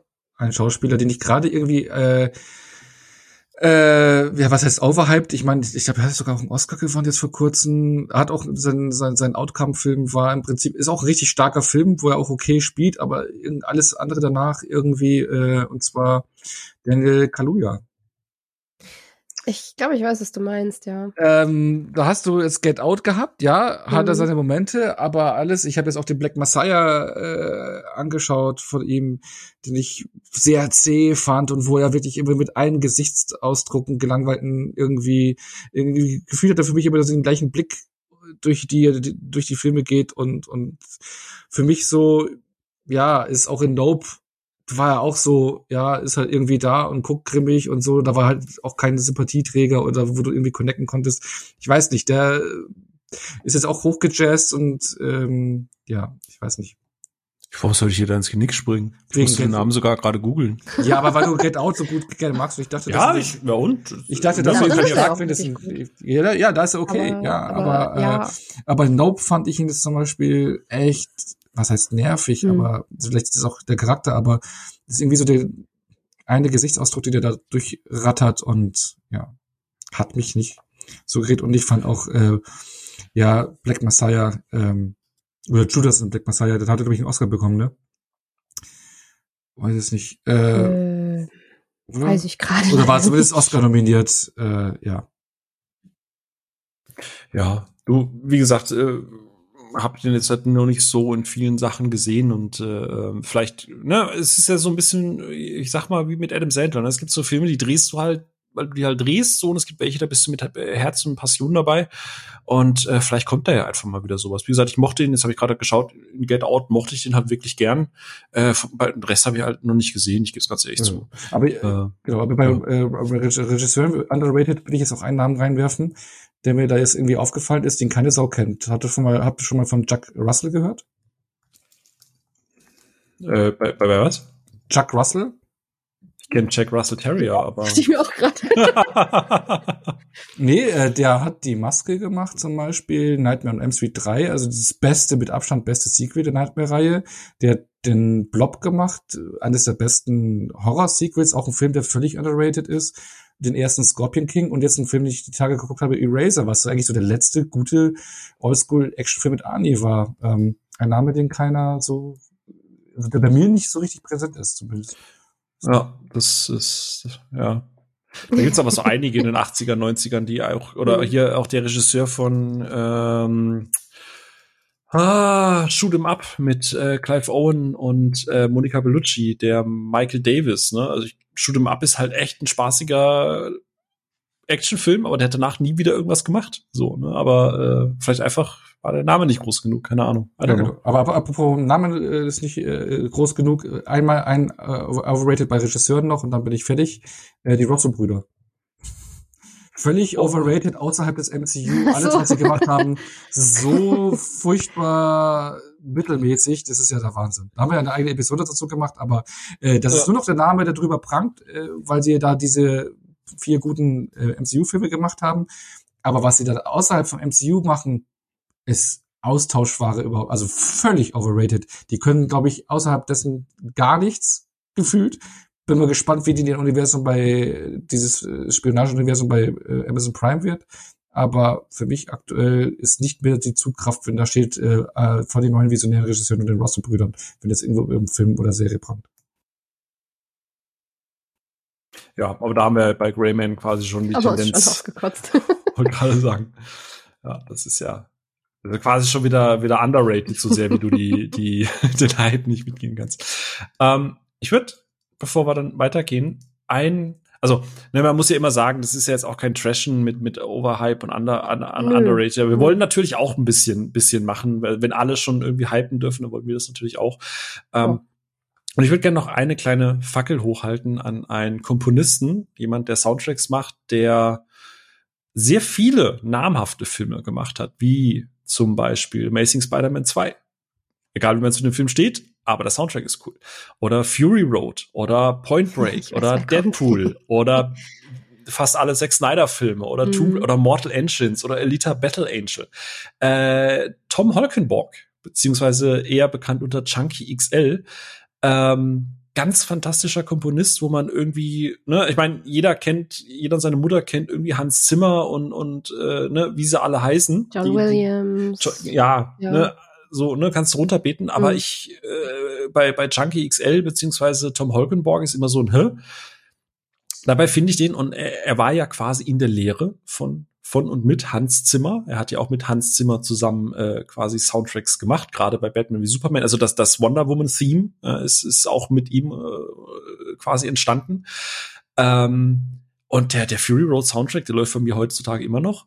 Und das Tolle, was ich bei ihm finde, ist, und ich habe das bei Dune schon gesagt, ich liebe und schätze und feiere Hans Zimmer wirklich, wirklich sehr. Aber ich finde, in den letzten Jahren ist er sehr ähm, nicht eingefahren klingt dann auch schon wieder falsch, aber sehr durch äh, musikalisch durchschaubar geworden. Gleichförmig.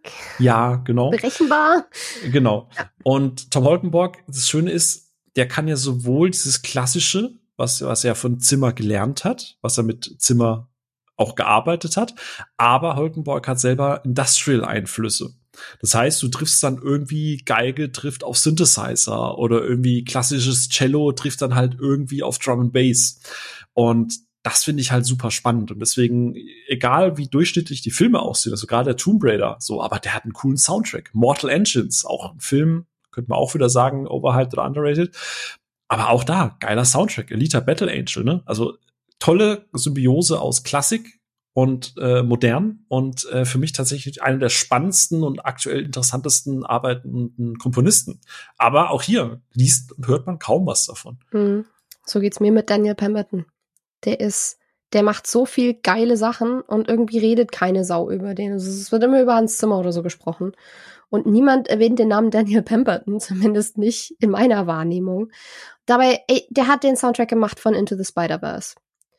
Wo er mal eben ähm, den Soundtrack komponiert hat, dann haben die den auf Schallplatte aufgenommen und dann, also du hast nicht Scratch-Geräusche durch für dieses ganze Hip-Hop-Zeug im Soundtrack reingemixt, sondern die haben das aufgenommen auf Schallplatte und dann haben sie diese Schallplatten gescratcht.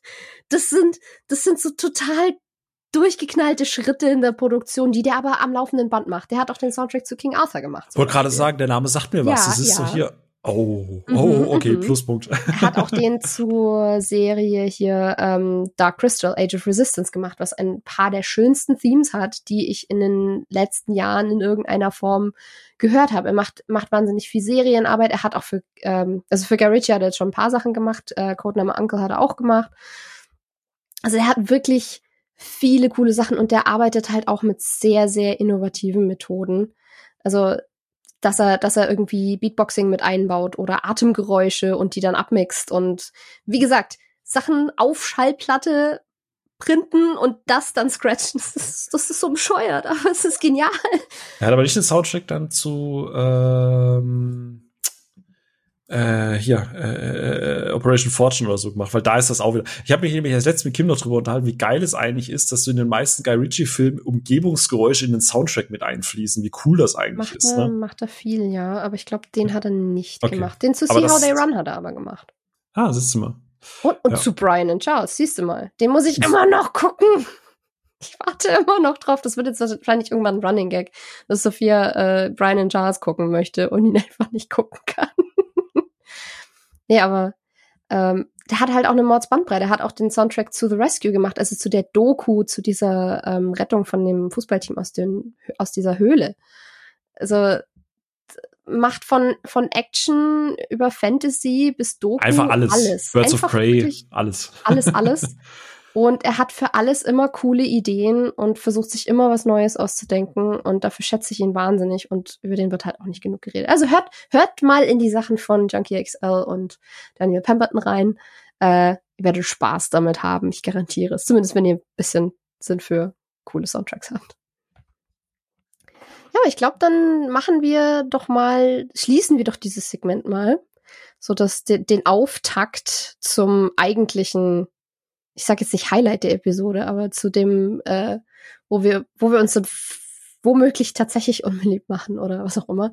Wie gesagt, alles unter dem Vorbehalt, wir wollen keinen Film bashen, wir wollen niemandem ausreden, dass er Spaß mit einem Film haben kann, wir wollen auch niemandem sagen, dass er ein Idiot dafür ist, dass er bestimmte Filme nicht kennt oder nicht mag.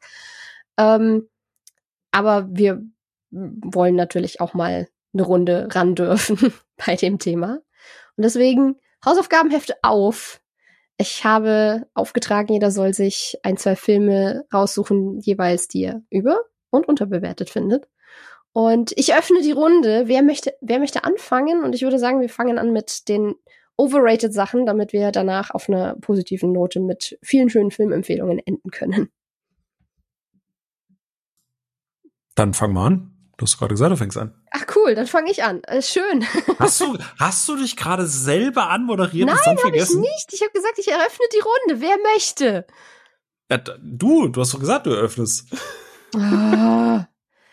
Nun, dann fange ich halt an. Äh. Und mache mich gleich wahrscheinlich super unbeliebt. Äh, ich finde David Finchers 7 ziemlich überbewertet. ähm, weil ich finde. Komm, Onno, wir gehen. Irgendwann ist Ryan, Ryan, Ryan, Ryan Gosling, Rosenkohl und jetzt auch noch sieben. Also, Onno, komm, wir gehen Bierchen trinken. Wir lassen es jetzt allein. Ja, aber sieben Bierchen. Not bad. Not bad. mindestens. Ähm, hätte ich mir vielleicht auch reinstellen sollen, bevor ich hierher gekommen bin, damit ich euch aushalte. Ähm, ich dachte, bevor du, vielleicht hättest du sieben Bierchen trinken sollen, bevor du sieben schaust. vielleicht hätte ich das machen sollen, dann hätte ich ihn vielleicht etwas lockerer genommen. nee, aber ähm, er ist, der ist für mich halt so ein bisschen zu viel Fincher. Mit Fincher stehe ich auch regelmäßig ein bisschen auf Kriegsfuß. Das ist auch kein Geheimnis. Ähm, die, mit denen kann ich nicht allen super viel anfangen. Aber ich finde, das ist so ein, so ein Fincher in Reinsform, wo wirklich all seine negative Sicht auf die Menschheit mit reinspielt, wo er alles möglichst grau-braun hält und auch ja keine Farbe drin haben will, weil Farben sind böse. Ähm, ich finde die Figurenzeichnung von ihm einfach nicht gut. Die, da ist mir niemand ans Herz gewachsen. Wir waren alle ziemlich egal, was den Showdown leider ein bisschen ähm, hinfällig macht irgendwie. Uh, ich, ich würde ja sagen, so ein Highlight für mich ist das Schauspiel von Kevin Spacey da drin und selbst das kann ich irgendwie nicht mehr guten Gewissens sagen heute. Ähm, ah, schwierig. Ist, ist irgendwie schwierig, aber man muss halt objektiv sagen, er spielt echt gut in dem Film. Ähm, ja, ähm, geht, läuft's mir kalten Rücken runter gerade. Ähm, aber ja, der ist ich, ich verstehe schon, dass es ein smart inszenierter Film ist und ich verstehe, woher es kommt, dass er beliebt ist, aber mir ist es einfach zu viel, wir suhlen uns darin, wie schlecht die Menschheit ist und selbst die, die positiven Beispiele sind irgendwie nicht so, dass ich in irgendeiner Form mit ihnen sympathisieren würde. Und äh, ich erinnere mich halt größtenteils auch noch einfach an super viel Braunfilter und wenn du, wenn du Sachen farbentsättigst, damit sie düsterer wirken, ist das für mich eher mal schon so ein Ding, da reagiere ich ein bisschen allergisch drauf, weil Man My Fury Road behandelt auch krass düstere Themen und äh, ist richtig fies und der Film ist knallbunt. Also es geht schon. Und ja, es ist vielleicht ein Signature-Style, aber meins wird er nicht mehr werden und äh, ich kann da einfach irgendwie vom Gefühl her nicht mitgehen mit dem Hype. Wieso soll es sieben bunt sein? Ich habe keine Ahnung, weil es sieben Farben, oder? Nein, also die Atmosphäre weil, macht, weil es, genau weil es in der realen Welt Farben gibt. Die reale Welt ja, ist nicht aber genau das macht ja diesen gewaschen. Film aus, diese Atmosphäre. Das ist ja auch die Atmosphäre, die du auch in The Batman ungefähr hast, noch mal so ein bisschen anders umgelegt in Gotham. Gibt's dieses rot. Hm, okay. Er hat auch rot. Aber der ist auch düster und nicht bunt und, und, und nur schlecht. Aber gut. Also nur schlecht äh, in Bezug der Menschen, die da leben. Ja, aber für mich ist zum, zum Beispiel Bruce Wayne ein Sympathieträger und ähm, Alfred sowieso. Ich kann mit einem ähm, Commissioner Gordon mitfühlen. Ich kann mich in eine Catwoman einfühlen in dem Film. Es gibt, gibt genügend Ankerpunkte für mich und die fehlen mir halt in sieben zum Beispiel. Mir ist Brad Pitt ziemlich egal, mir ist sogar Morgan Freeman egal. Mir sollte Morgan Freeman nicht egal sein. Aber ja. Ja, ja, ja. ja. so, ah. Phil, kannst du damit, kannst du da Hot mäßig mithalten? Äh, ja, also du kennst mich doch. Soll ich jetzt mit Heat anfangen? Soll ich mit Scarface anfangen? Äh, Heat hatten wir nur auch zwei Da Filme, nur zwei. Da bist du nicht allein. Aber ich glaube, ich glaube, äh, für Phil ist es eher das Schwere, sich da auf ein oder zwei Filme zu reduzieren. Das, das ist, das ist, das ist voll, vollkommen richtig. Ähm, Wäre jetzt René da, der würde nämlich stellvertretend wahrscheinlich auch wieder sagen, dieses ganze, was wir ganz am Anfang hatten, ne? Dieses musste unbedingt gesehen haben, das ist ein Klassiker und fast alle Klassiker finde ich halt Mm, oder viele, nicht alle, aber viele Klassiker finde ich heutzutage halt nur schwer guckbar. Ähm, aber eins, was ich symptomatisch rausnehme, und ich habe das schon öfter gesagt, deswegen es dürfte niemanden überraschen, äh, Sandy Kubrick und Shining. Ähm, ich hatte Shining tatsächlich erst relativ spät gesehen, als Vorbereitung auch zu Dr. Sleep. Ähm, habe mir Shining dann angeguckt und war so komplett overwhelmed. Also ja, man kannte natürlich schon die ikonischen Shots und ja, es ist dann auch schwierig, wenn man weiß, wie da gedreht wurde, manch, manches so ein bisschen auszublenden, gerade was Shelley Duval angeht und so. Ähm, aber ich weiß nicht, ich habe mich zu großen Teilen dieses Films leider, leider fast ausschließlich gelangweilt. Ähm, und bleib auch dabei, was ich schon oft gesagt habe, äh, dass ich äh, Dr. Sleep, also wenn ich die Wahl habe zwischen Shining und Dr. Sleep, würde ich jederzeit Dr. Sleep gucken, weil ich das einfach für den besseren Film finde, äh, halte, weil ich äh, einfach Kubricks Art des Filmemachens nur selten gut finde. Ähm, weiß, es ist jetzt ganz böse, böse und Shining wegweisend und krass und Klassiker und sowieso und überhaupt, aber ich glaube, selbst King ist ja jetzt nicht so der allergrößte Fan davon. Ähm, Eher so im Gegenteil, bis zu einem Grad, ja. dass er seine eigene Version gemacht hat. Ja. Ähm, also ich verstehe, da ist auch wieder so der Punkt, ne? Ich hatte natürlich eine gewisse Erwartungshaltung, ich hatte einen gewissen Hype an diesem Film, habe da natürlich auch entsprechend ein bisschen was erwartet. Ich habe fairerweise vor, vorher zum Beispiel schon Clockwork Orange geguckt gehabt und auch ähm, Dr. Strangelove. Äh, letzteren finde ich tatsächlich wirklich gut. Äh, da gefällt mir Kubrick wirklich gut, wenn er so ein bisschen satirisch überspitzt arbeiten darf. Aber Clockwork finde ich nur sehr schwer erträglich, aber das ist auch der Sinn des Films. Aber Shining finde ich halt leider, ja, gut, heutiger Maßstab und so. Und ja, man hat mittlerweile schon ein bisschen mehr gesehen. Da wäre es ganz spannend, ne? Die junge Sophia, die die Sweeney Todd als Horrorfilm ab, abtut. Also finde ich, finde ich sehr, sehr spannend. Äh, wie du das empfinden würdest. Ey, es hat zumindest Horrorelemente, ja. äh, okay, ja. Da werden Menschen in Pasteten verbacken, come on. Ja, das ist aber Max und Moritz auch schon. Und Max und Moritz ist ja auch eine Kindergeschichte und kein Horrorfilm. Ja, die aber überleben den Spaß, ja. Gut, do deutsche Kindergeschichten sind eben alle Horror. Nee, aber. Ja, ich äh, meine, hast du mal den Struwelpeter gelesen? Hallo? Ja, aber äh, wie gesagt, um, um, Long Story, um Long Story Short zu machen, Shining ist einfach so ein Film, wo ich, ich sehe die, die, die, die, die schafferische und die, die visionäre Geschichte, was man bei Kubrick halt eben, äh, was man ihm nicht vorwerfen kann, diese In-Camera-Stuff-Geschichten, diese Details. Aber äh, Shining, also muss ich halt wirklich nie wieder in meinem Leben gucken. Ist halt eine brutale Zeitverschwendung gewesen bei mir. Ähm, deswegen auch krass. Aber auch da wieder, ne? Ich glaube, hätte ich den einfach mhm. so geguckt, ohne diesen, dieses Der fast schon Damoklesschwert, das ja. da drüber hängt, so ja. mag den oder du hast Kino, hätte ich den glaube ich auch anders irgendwie, hätte ich den glaube ich auch anders wahrgenommen, aber das war nicht sehr förderlich. Oh no, geht's dir noch gut? Nach sieben und äh, Shining. Weil ich sagen muss, ähm, ganz kurz, ich verstehe es schon irgendwie, gerade wenn du, dass man mit einem Kubrick irgendwie ein bisschen nicht so krass kann. Also mir geht's mit Clockwork Orange genauso. Ja, verstehe schon, dass das krass inszeniert ist, will ich trotzdem nie wieder sehen. Ähm, und vielleicht, vielleicht hätte der wirklich ein paar mehr Sachen auch machen sollen, die, die ein bisschen bissig, aber nicht so für, sich fürchterlich ernst nehmen sind. Weißt du, was ich, was, was, was, was richtig gemein ist, um jetzt dann auch den letzten Dolch noch richtig durchs Herz von allen anderen zu sprechen? Äh, äh, Dr. Ähm, Dr. Äh, Dr. Sleep, äh, beziehungsweise Dr. Sleeps Erwachen heißt ja, glaube ich, auf Deutsch, mhm. ähm, rezitiert ja sehr, sehr viel aus, aus äh, Shining. Mhm. Und ich hab's schon oft gesagt, ich bin ein großer Fan von Mike Flanagan und die Art und Weise, wie er Horror inszeniert, das holt mich halt sehr, sehr ab. Und ich mag die rezitierten Szenen, die er aus Shining eben wieder einfügt, ich mag die fast lieber, weil ich seine Art und Weise, wie er das inszeniert, einfach spannender finde. halt, äh, sind so in Nuancen und so, ne, aber, aber ich, ich, ich finde den Shining-Part in Dr. Sleep besser als den ganzen Shining-Film. Aber äh, ja, wie gesagt, ich äh, werde jetzt wahrscheinlich schon per Petition hier aus diesem Podcast gewotet. Ach, ich doch, ich doch auch. Dafür sind wir ja da. Ja. Uns gemeinsam darin zu trösten, dass wir unbeliebte Meinungen haben. Macht's Angst, dass Onno, dass Onno so ruhig ist. Ich weiß nicht, ob der, ich glaube, der, der, der initiiert die Petition auch schon. Hm. Ja. Ich habe einfach jetzt nicht zugehört die ganze Zeit. Das ist hervorragend. Das ist, kannst es ja auch dann immer auf deine Kleine schieben. So, ja, ja ich konnte nicht zuhören, weil ja.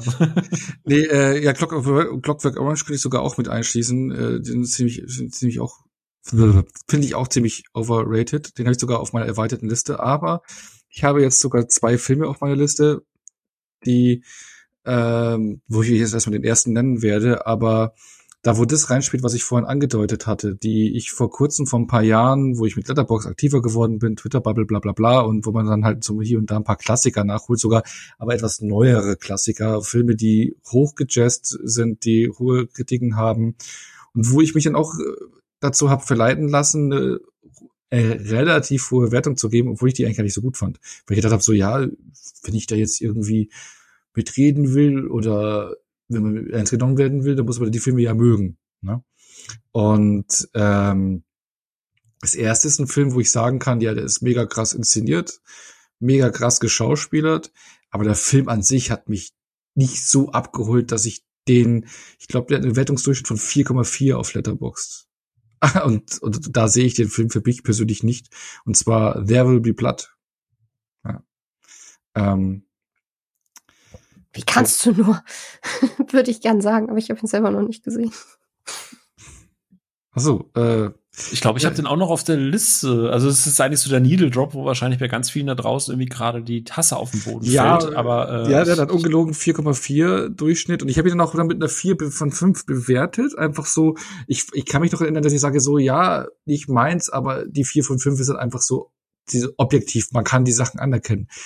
Aber ich habe jetzt rückwirkend dann noch einen halben Stern weniger, weil ich dachte so, aber mich selber hatte dich gekriegt. Also da habe ich eher so dieses äh, äh, Objektive oder sowas, dieses, ja, schon krass, ne, bewertet, aber für mich, ich fand den, ich musste mich da schon gut durchkämpfen und so die ganze Geschichte und bla und keine Ahnung, für mich hat er nicht so krass gekriegt.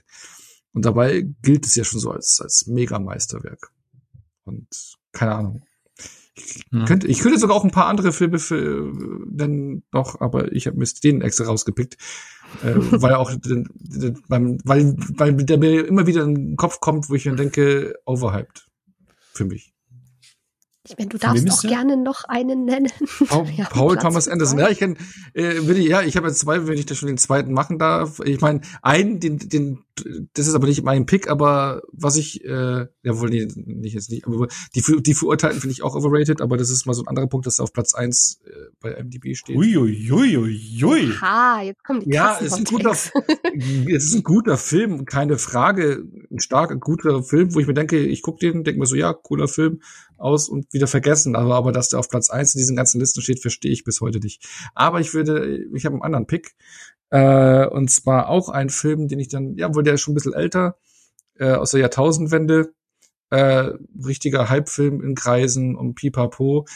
Und den ich auch anfänglich ja auch auch gut bewertet habe, aber wenn ich in mich gehe, ist diese ganze Machart von den Filmen eigentlich gar nicht meins. Äh, Battle Royale, ähm, der ja auch einen absoluten Kultstatus hat, ähm, wo es ja darum geht, dass da ein paar Schüler auf einer Insel hier sich gegenseitig abboxen müssen, so ein bisschen so die Blaupause zu diesen ganzen Young Adult Filmen, die wie, wie sie dann kamen, auch mit The Hunger Games.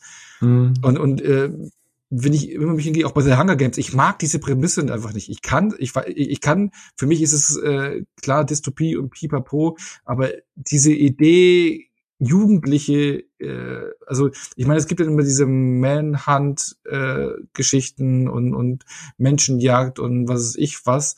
Ähm, Wenn es mit Erwachsenen gemacht ist, ist finde ich es realistischer wie Running Man oder was weiß ich was, aber Aber du magst doch Purge, oder?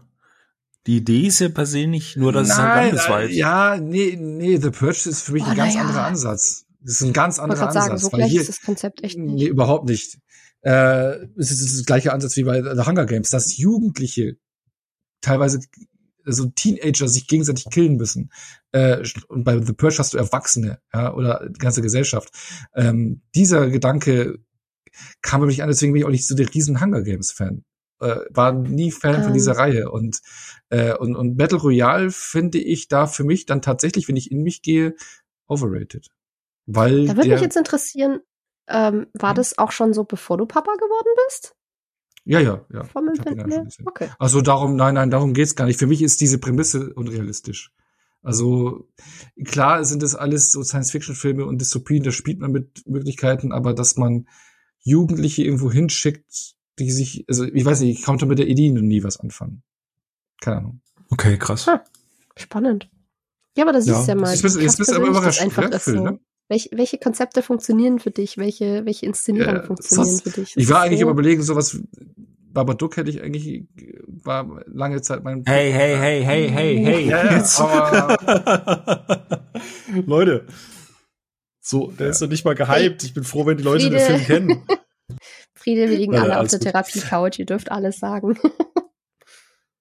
Ja, spannend, ey, aber ich gerade ich liebe dieses Format, also einfach so dieses in der Arena. Gut, ich unterscheide da nicht, ob das jetzt ob das jetzt Jugendliche oder was auch immer sind. Am Ende äh, Last Man Standing ist halt ein cooles Konzept, ob das Hauptsache jetzt tot. äh, ja, äh, Nee, aber nee, ich, ich nee. bin auch Fan von Hunger Games, also ich aber, aber ich meine, wo es für mich funktioniert hat und ich auch witzig fand, war The Hunt, der dann teilweise von manchen Leuten richtig runtergeredet worden ist und Ja. weil es ja viel besser und sowas, aber der für mich besser funktioniert, glaube ich, als Battle Royale. Den mag ich auch ganz gerne. Ich habe den Ha- Hate da tatsächlich auch nie so ganz verstanden. Ich fand den sehr smart und cool geschrieben, aber naja, Da hatte ich auch Die wieder das Kritiker. Gefühl, das war auch, das war auch wieder viel, ja, Mediennarrative und, und quasi, wir, wir schmeißen uns jetzt die Überschriften um die Ohren und weniger, wir nehmen den Film aktiv wahr. Phil, was, was hast du denn Aber, zu aber ich hätte beide auch noch einen ganz großen Klassiker genommen. Da hätte ich, das, Oh. glaube ich, hätte der Baum gebrannt. Okay. Oh weh. Eine, wo dieses Jahr ein Remake rauskommt. Mm, Äh. Der Exorzist? Ja. Kann ich nicht mitreden, habe ich immer noch nicht gesehen. Werde ich wahrscheinlich aber, aber auch ich glaube, ich habe es gemeldet, damals muss ich noch mal. Ich, ich kann auch mit Exorzismusfilmen nicht so viel an. Das ist nicht hundertprozentig mein Subgenre. Du bist Papa, kotz, kotzende kleine Wesen, die die ganze Zeit schreien, die hast du auch, die hast du auch ohne du zu Hause. Exorzismus. Exorzismus zu Hause. So, ja. Mama, lass uns Exorzist gucken, wir haben Exorzismus zu Hause. Kleine Schwester. Ja. ah, Könnte ja. jetzt fies sein und sagen, so als, als, als Hobby-Satanist bei Ghosts kann ich Exorzismen sowieso nicht gutheißen. Aber dann nehmen Leute das wieder ernst im Internet und denken, ich meine das. Ich habe ich hab genug Supernatural geguckt. Ich weiß alles, was ich austreiben muss. Also von daher ist das. Genau. Äh, ich habe immer Salz zu Hause. Das ist äh, schon. das, Okay. das, den Exorzismus auf Tape aufgenommen oder als, als Voicemail oder so zum direkt ab, abspielen, damit es kein Problem ist, wenn man selber den Mund zugehalten bekommt. Ne, Winchesters? Wäre doch mal was. Yes. Ach, ja. Ähm, ja, ich, ich habe auch lange überlegt und, und, und ich meine, wir, wir haben ja am Anfang so ein bisschen gesagt, so, das ist wie dieses äh, Social Game, ne? Du sagst, was ist der most overhyped Film und dann der warte ich nur drei, spätestens drei Tweets später kommt dann irgendwie Pulp Fiction oder so irgendwas. Ähm, und, und so machen wir das hier ja jetzt halt auch ein bisschen. Deswegen sage ich jetzt etwas, wo jeder weiß, dass es kommt, wo es ein, ich glaube, es wird auch ein bisschen erwartet. Ähm, ich werde es nicht zu sehr ausrollen, weil wir werden dieses Jahr auch noch über den Regisseur sprechen. ähm, Ja, wir wissen, was kommt. komm, komm, wir sagen es auf drei, Sophia. Eins, zwei, drei. Interstellar. ähm, ich habe ich wollte den wirklich nie gucken, weil ich einfach wusste, ich, also ich bin nicht der größte Fan von, von Nolan. Ich, ich mag viele Dinge, die er tut. Es gibt aber, ich mag. Dinge, die er tut. äh, ich bin aber größerer Fan von seinem Bruder. Ich finde, Jonathan Nolan ist der bessere Nolan. Vor allem der um- bessere Autor. Ganz genau. Es, er ist der bessere Autor. Äh, ähm, äh, er, er hat ja auch den ersten Draft für Interstellar geschrieben. Das Skript habe ich gelesen. Er hat das ja auch in Interviews erzählt. Ich mochte den Draft, aber das war Christopher ja alles nicht abgefahren genug und nicht komplex genug und bla und leck mich am Arsch. Punkt ist, ich wollte den Film nie groß aktiv gucken, aber ich hatte einen Kollegen in der Arbeit und der liebt Nolan. Der, also der guckt sehr, sehr, sehr selten Filme, aber ist jetzt nicht un, unbewandert, was Filme angeht, aber er ist schon so, wenn Nolan irgendwo draufsteht, guckt er den. Und jeder Film ist eine 5 von 5, weil der macht so intelligente Filme und so krass und alles heftig. Ähm, und ich wusste, wenn er den Interstellar mag, dann weiß ich, dass ich den nicht mag. Weil alles, was er liebt an diesem Film, hasse ich halt wirklich wie die Pest. und dann war es irgendwann so, okay, du guckst den jetzt einfach. Und dann habe ich den geguckt und ich habe es wirklich versucht. Und hier komme ich wieder an diese Einordnung. Ne? Nur weil man den Regisseur bisher nicht mochte, heißt das ja nicht, dass er immer Dinge machen muss, die die einem nicht abholen. Und ich wollte, habe extra den Kino, äh, das Kino äh, außen und es war, der lief ja ewig im Kino. Ne? Auch hier wieder Thema Hype. Dann hat ja auch alle Welt gesehen gehabt. Ähm, ich habe extra gewartet, bis er im Home-Kino lief, bis er irgendwo im Streaming war und habe den dann damals wie Avatar. Ich habe das erzählt in unserer Avatar-Episode hier mit mit Onno und René. Ich habe extra gewartet bei solchen Hype-Filmen, bis ich die in gängigen Umgebungen gucken kann, dass ich mich nicht blenden lasse von einem geilen 10-1 Surround-System, sonst irgendwas, wo ich dann sage, okay, krass, das hat mich jetzt mitgenommen. sondern ich will es nüchtern betrachten. Und habe mir dann Interstellar angeguckt und habe halt von Anfang bis Ende alles, alles schlimm gefunden. ähm, und das meinte ich vorhin ein bisschen mit, ich weiß, es ist jetzt schon wieder, schon wieder verurteilend, aber nichts an diesem Film war irgendwie so, alles, was er cool fand, oh, wie die die Wurmlöcher erklärt haben, wo ich mir so denke, so, ja, das haben die aber schon in, ähm, ah, fuck, wie hieß der äh, Event Horizon. Es ist exakt die gleiche Erklärung wie in Event Horizon. Ja, aber dieses weite Weltall, ja, das hat Gravity, hat das schon gemacht. Diese ganzen intellektuellen Fragen hat äh, 2001 schon aufgemacht. Ähm, diese ganzen Ey, fremden tolles Welt Weltall hast du auch in Sunshine, ja. ja, ja, genau.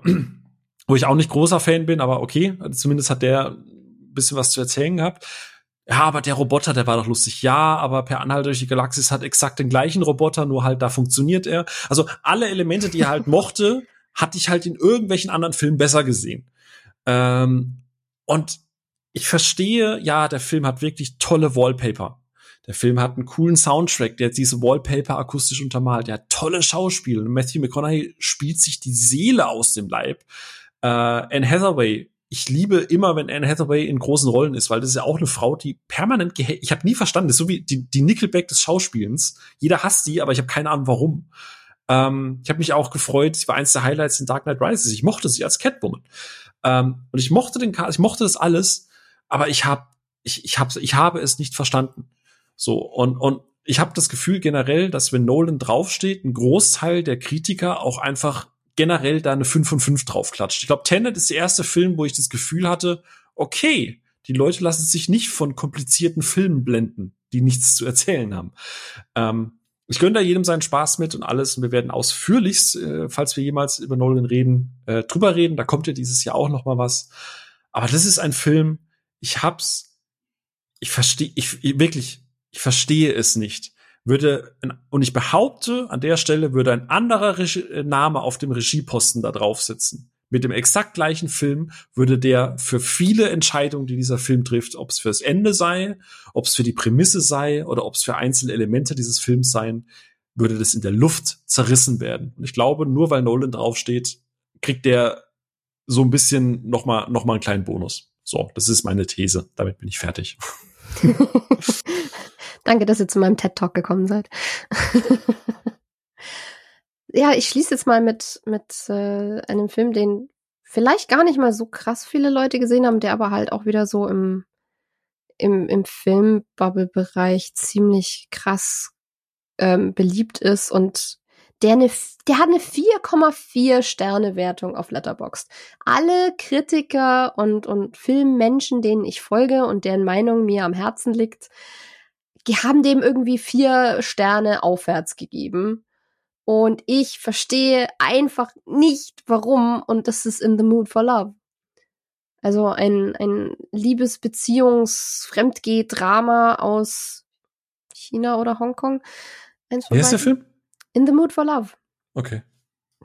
Phil, noch nie von gehört. Von, von Wonka Wai, der mhm. ist eh sehr hochgejester. Ja, Richtig, der ist so, der ist so für ist ganz ja. viele Leute irgendwie so das Nonplusultra und ähm, ich äh, weiß nicht, ob euch Cinefix was sagt, äh, aber die machen sehr viel auch so Toplisten und äh, haben auch so ihre Lieblinge, wenn es um, keine Ahnung, bestes Drama, beste Szene, beste was auch immer geht.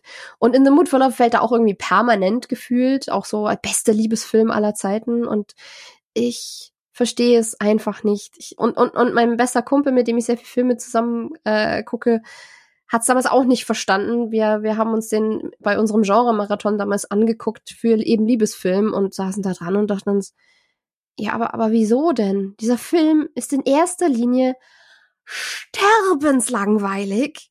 Also da ging es mir wie, die, wie dir bei Shining. Ich habe da nichts an Chemie zwischen den, zwischen den Hauptdarstellern gefühlt. Ich fand den überhaupt nicht romantisch. Ich habe mir die ganze Zeit nur gedacht, wenn ihr so unglücklich in eurer Beziehung seid, dann, dann, dann beendet sie doch. Und ihr seid miteinander aber auch nicht glücklich. Ihr seid einfach nur unglückliche Menschen, die sich anschmollen den ganzen Film über. Und ich habe mich sehr, sehr durchgelangweilt, weil halt ganz viel auch einfach nur traurig in, in so die, die, die, die Mittelentfernung, Mitteldistance ge gestarrt wird und dann irgendwelche semi-bedeutungsschweren Sätze fallen und dann am Ende sind trotzdem alle wieder traurig und, und ich habe ich hab emotional wirklich gar nichts mitbekommen. Ich saß wirklich nur komplett ungerührt da und dachte mir so, mh, mm, sehr schön. Und ich meine, die, die, die, die, die Farbpalette ist hübsch und die Einstellungen sind hübsch und die Darsteller sind irgendwie auch hübsch, aber ähm, es lässt mich so krass kalt. Und könnt ihr bitte mal aufhören, irgendwelches Blech zu labern, weil, oh mein Gott, warum ist dieser Film so lang? Also ja, äh, klingt jetzt gemein, aber wenn man, wenn man zu sowas, zu so einem subtil understated Drama den emotionalen Zugang nicht kriegt, dann ist man da halt wirklich für den kompletten Film raus. Und dann kann er noch so hoch gelobt und gefeiert sein, da sitzt du wirklich nur dran und bist halt total hilflos. Ich sehe auch gerade, ja, ich glaube, außer einer, einer in meiner Bubble hat eine zweieinhalb gegeben, der Rest ist alles vier plus aufwärts. Dabei, dabei, also ich lese nur die, die Summary und habe hab einfach schon keinen Bock. Also da, da, da mache ich den René und werde das gar nicht erst gucken, weil ich schon gelangweilt bin, nur vom, vom Text lesen. Siehst du, musst du auch nicht. Ich sage ah, jetzt einfach mal, kann man sich schenken. Also Aber ist ja auch nur meine Meinung. Bei mir sind sehr viele zweieinhalb und drei Sterne Wertungen dabei, sogar ziemlich viele, muss ich sagen. Sogar einmal ein halber Stern nur.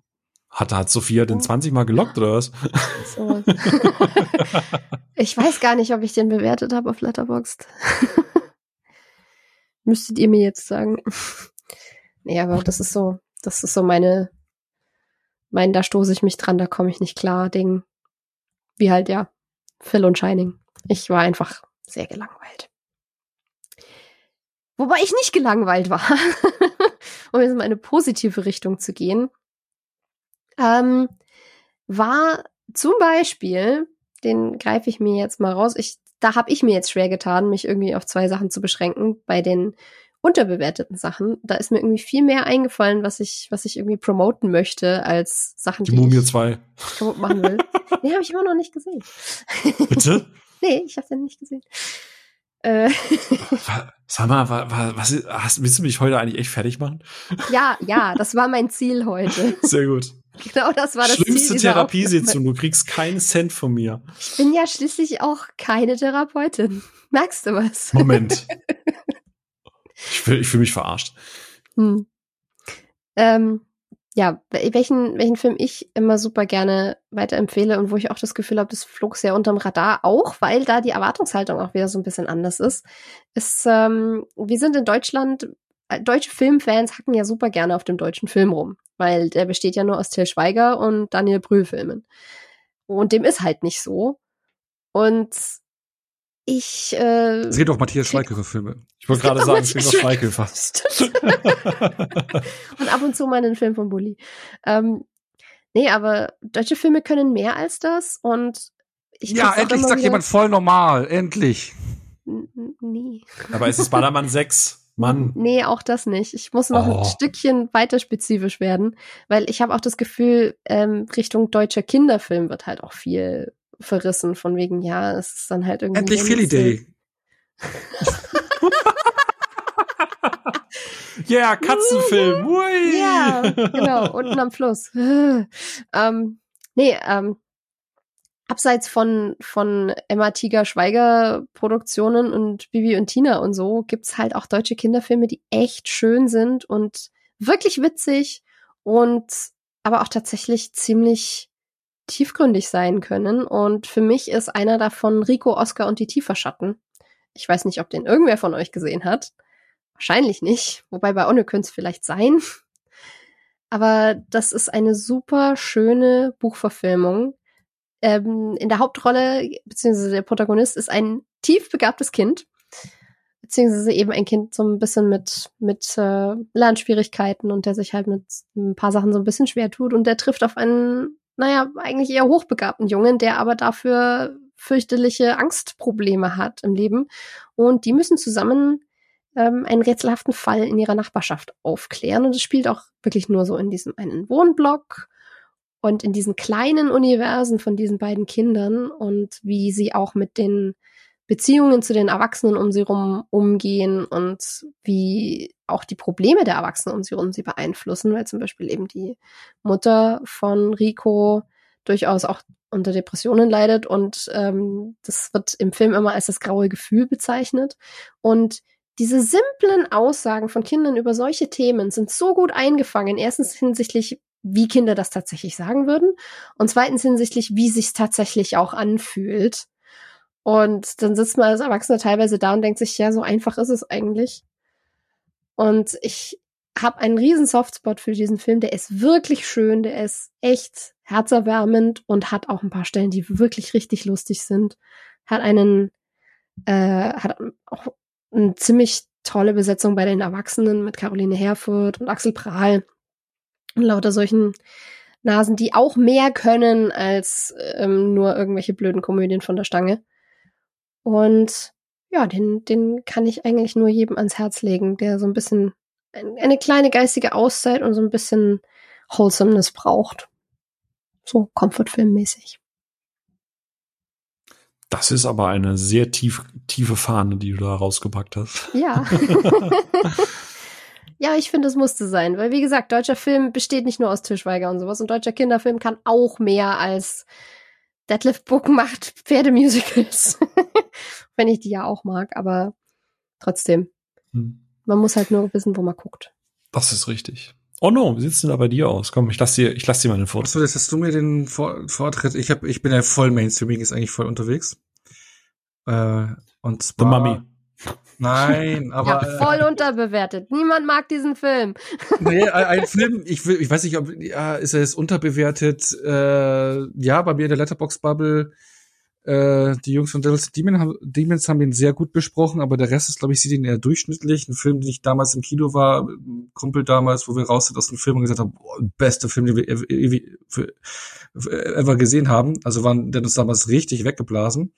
Aber ich habe ihn jetzt auch gestern noch mal geschaut und zwar The Cell mit äh, Jennifer Lopez. Oh, mit J-Lo, ne? Von, ja. Von Tarzan? Oh ja. Von Tarzan Singh, ja. Mhm der äh, den leider für mich außerhalb The Fall auch gemacht hat vorab, den der mich überhaupt nicht angesprochen hat, muss ich sagen, den ich jetzt vor ein paar Jahren das erste oder vor kurzem sogar das erste Mal gesehen, der hat mich stilistisch so, da, da muss ich mich durchquälen.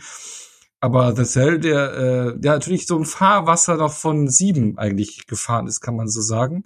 Bloß mit einer komplett anderen Idee. Ja, du hast einen Serienkiller-Film äh, natürlich, äh, zur Jahrtausendwende ähm, es gab ja einige äh, Filme, die dann im Fahrwasser waren von äh, sieben. Nee, und wo es halt einfach darum geht, äh, ja in den Kopf eines Serienkillers einzudringen und wo Tatam Singh da richtig äh, ja geile Bilder hingezaubert hat. Man merkt hier und da noch so klar, CGI war damals jetzt nicht so weit äh, ausgereift wie heutzutage. Ich glaube, das von, von 2000 sogar ziemlich genau der Film müsste, oder? Also, müsste es sein, äh, also ich war da auch, ich meine, der ist auch ab 18, der Film. Ja, genau, 2000, also ich bin da frisch 18 geworden und äh, in den reingegangen. Aber der hat, auch wie wir wieder geschaut haben, ein paar Szenen, die, die ich nie vergessen habe, nie vergessen werde. Der hat richtig geile Bilder. Ja, eine zweckmäßige Crime Story. Ähm, du hast auch noch Vince Vaughn dabei und ähm, der da ermittelt mit JLo zusammen, die ja damals so ein bisschen äh, ich meine, die ist jetzt die, die größte Schauspielerin, aber für die Rolle passt's. Und du hast auch einen Vincent, äh, boah, Sophia, jetzt musst du Vincent. Donofrio? Ja, Donofrio, genau, äh, der hier den Serienkiller spielt. Auch mal eine andere Rolle von ihm. Äh, also guten Cast, geile Bilder, eine ganz spannende Crime Story. Ich finde den richtig, richtig stark und ich finde schade, dass der so komplett unterm Radar fällt. Also viele ja klar, kennt ihn so schon, aber ich glaube, ganz großen Kultstatus oder Klassikerstatus hatte nicht, aber hatte für mich. Und äh, ja, den mag ich. Immer noch. Hm. Ähm, ja. Ähm, oh. Ja, äh, schwierig, dass wir irgendwie nur zwei Filme mitbringen durften. Ähm, ich habe aber einen Film, der. Ja, ich meine, wir können die Episode auch fünf Stunden lang machen. Ah, super, super. ähm, nee, ein Film ähm, auf Letterboxd eine 2.1 äh, im Schnitt, also relativ äh, ver verhasst. Ich weiß noch, dass der in der Kritik damals wirklich aufs aller, allerübelste zerrissen wurde. Ähm, und ich weiß halt nicht, ob ähm, ähm, ja, ob deswegen meine Erwartungen irgendwie nie, äh, niedriger waren äh, oder ob das schon, wir hatten es ja bei dem Thema Regisseure oder Regisseurinnen, und äh, die Wachowski-Schwestern, ähm, die habe ich das Gefühl, dass sie seitdem sie mit Matrix 3 durch waren, machen konnten, was sie wollten. Ja, gut, VW Vendetta ist noch so ein bisschen unterm Radar, der ist noch, glaube ich, durchgewunken. Aber Speed Racer, Cloud Atlas oder eben auch Jupiter Ascending.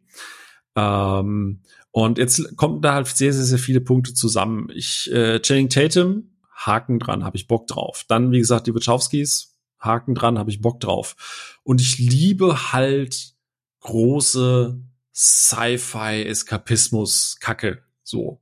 Ne, äh, da fällt auch so ein, sowas wie ein John Carter rein. John Carter auch ein Film, den eigentlich sich alle einig waren, dass der Kern scheiße ist. Ich habe das Gefühl, der revitalisiert sich gerade. Ähm, gerade weil er ja auch auf Disney Plus ist, immer mal wieder Leute drüber stolpern und den entdecken. Ähm, aber Jupiter Ascending ist so ein Film, der wirklich komplett gehasst wurde. Und der ist nicht fehlerfrei. Da sind wir wieder bei diesem Thema. Ne? Ähm, du kannst auch nee, etwas mögen. Was? Nee, ist er nicht.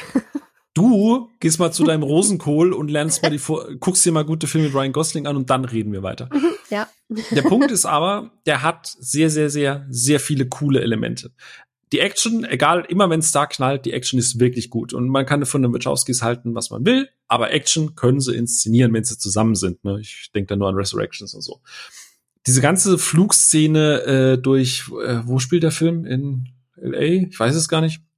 New York, was auch immer. Ich hatte jetzt Chicago gedacht. Ja, dann Chicago. Eine amerikanische Großstadt, Großstadt halt yes. mit Wolkenkratzern. Ja, genau. Die, äh, die machen halt unfassbar viel Spaß. Die ganzen Action-Kampfsequenzen machen gut. Und das Worldbuilding ist geil alles, was nicht auf der Erde spielt, ist einfach verdammt schön. Und es ist, der Film ist jetzt sieben Jahre, acht Jahre alt und es sieht immer noch aus, als wäre er gerade im Kino. Also es sieht immer noch besser aus als alles, mhm. was Marvel in den letzten Jahren gemacht hat. Die Kostüme ja. sind sensationell, die, die, Farben, also da hast du wieder das Thema Farben, ne? es gibt mehr als nur eine Farbe. Ähm, wie gesagt, das Worldbuilding, die Farben, die Raumschiffe, diese Kreaturen. Und ja, da kommen wir auch wieder zu dem Punkt. Eddie Redmayne wurde so oft geschimpft, dass er so am Overacten ist, weil er halt entweder total am Flüstern ist oder total am Schreien ist.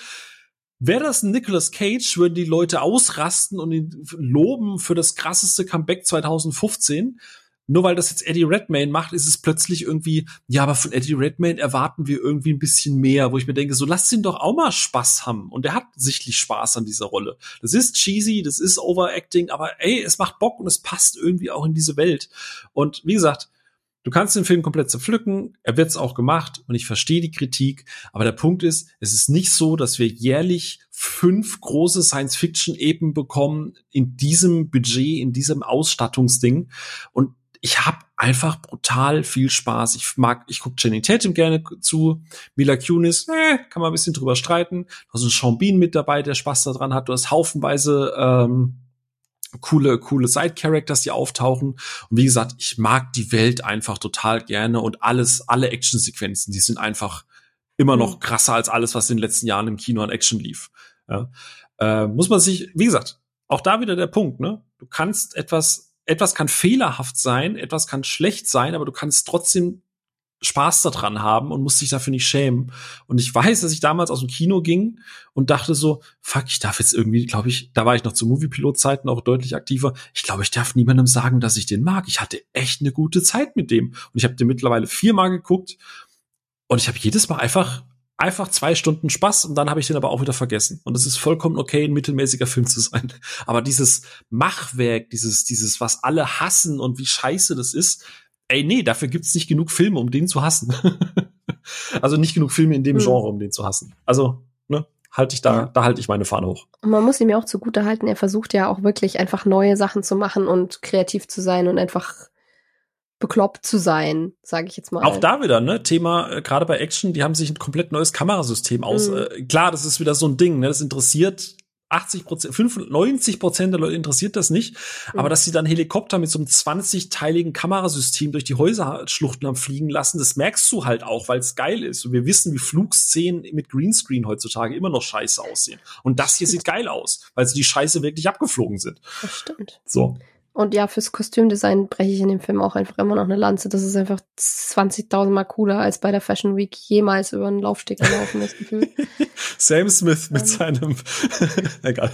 Naja. Aber wie gesagt, das war mein Plädoyer für Jupiter Ascending. Ihr dürft ihn weiterhin gerne hassen, aber äh, bitte, bitte, äh, ein bisschen weniger Hass. So, so, so schlimm. Ist wirklich nicht der schlimmste Film aller Zeiten. Was, was heißt hassen? Ich, ich finde den halt über, ich finde ihn halt über lange Strecken repetitiv, weil halt der Charakter irgendwie fünfmal gekidnappt wird und gerettet werden muss. Und das Ey. ist so ungefähr die Handlung vom Film, aber Wie gesagt, alles, du kannst das alles voll, das ist vollkommen valide Kritikpunkte, so, ne? Aber nur weil er Tropes drin hat, das hinzustellen, das wäre Ja. der einzige Film im Leben, der jemals diese Tropes bedient hätte, das ist dann halt wieder so diese Double Standards. Und wie gesagt, Ja. das ist zu, zu, zu einer Zeit gewesen, da haben, war, war Cloud Atlas davor oder danach oder Speed Racer, ich überlege. klar, das war davor. Genau. Ähm, äh, der war zwei Jahre, ein, zwei Jahre, zwei Jahre davor. Und es ist so dieses Ding, nach Speed Racer ist alles, was sie gemacht haben, automatisch erstmal immer, ja, ist halt kein Matrix mehr. So, ja, lass sie doch mal was Neues machen. So, ihr gebt ihnen gar keine Chance mehr. Und das war dann auch der letzte große Film von den beiden. Leider. Hm. Naja. Ja, ich äh, brech meine letzte Lanze für einen Film, den ich jetzt die, die Tage wahrscheinlich auch einer Freundin zeigen werde, weil die den nicht gesehen hat und das kann nicht angehen. den aber irgendwie sowieso keine Sau gesehen hat und die, die ihn gesehen haben, fanden ihn bestenfalls mittelmäßig gefühlt. Der geht auch irgendwie so auf 2,6, glaube ich, oder so auf Letterboxd.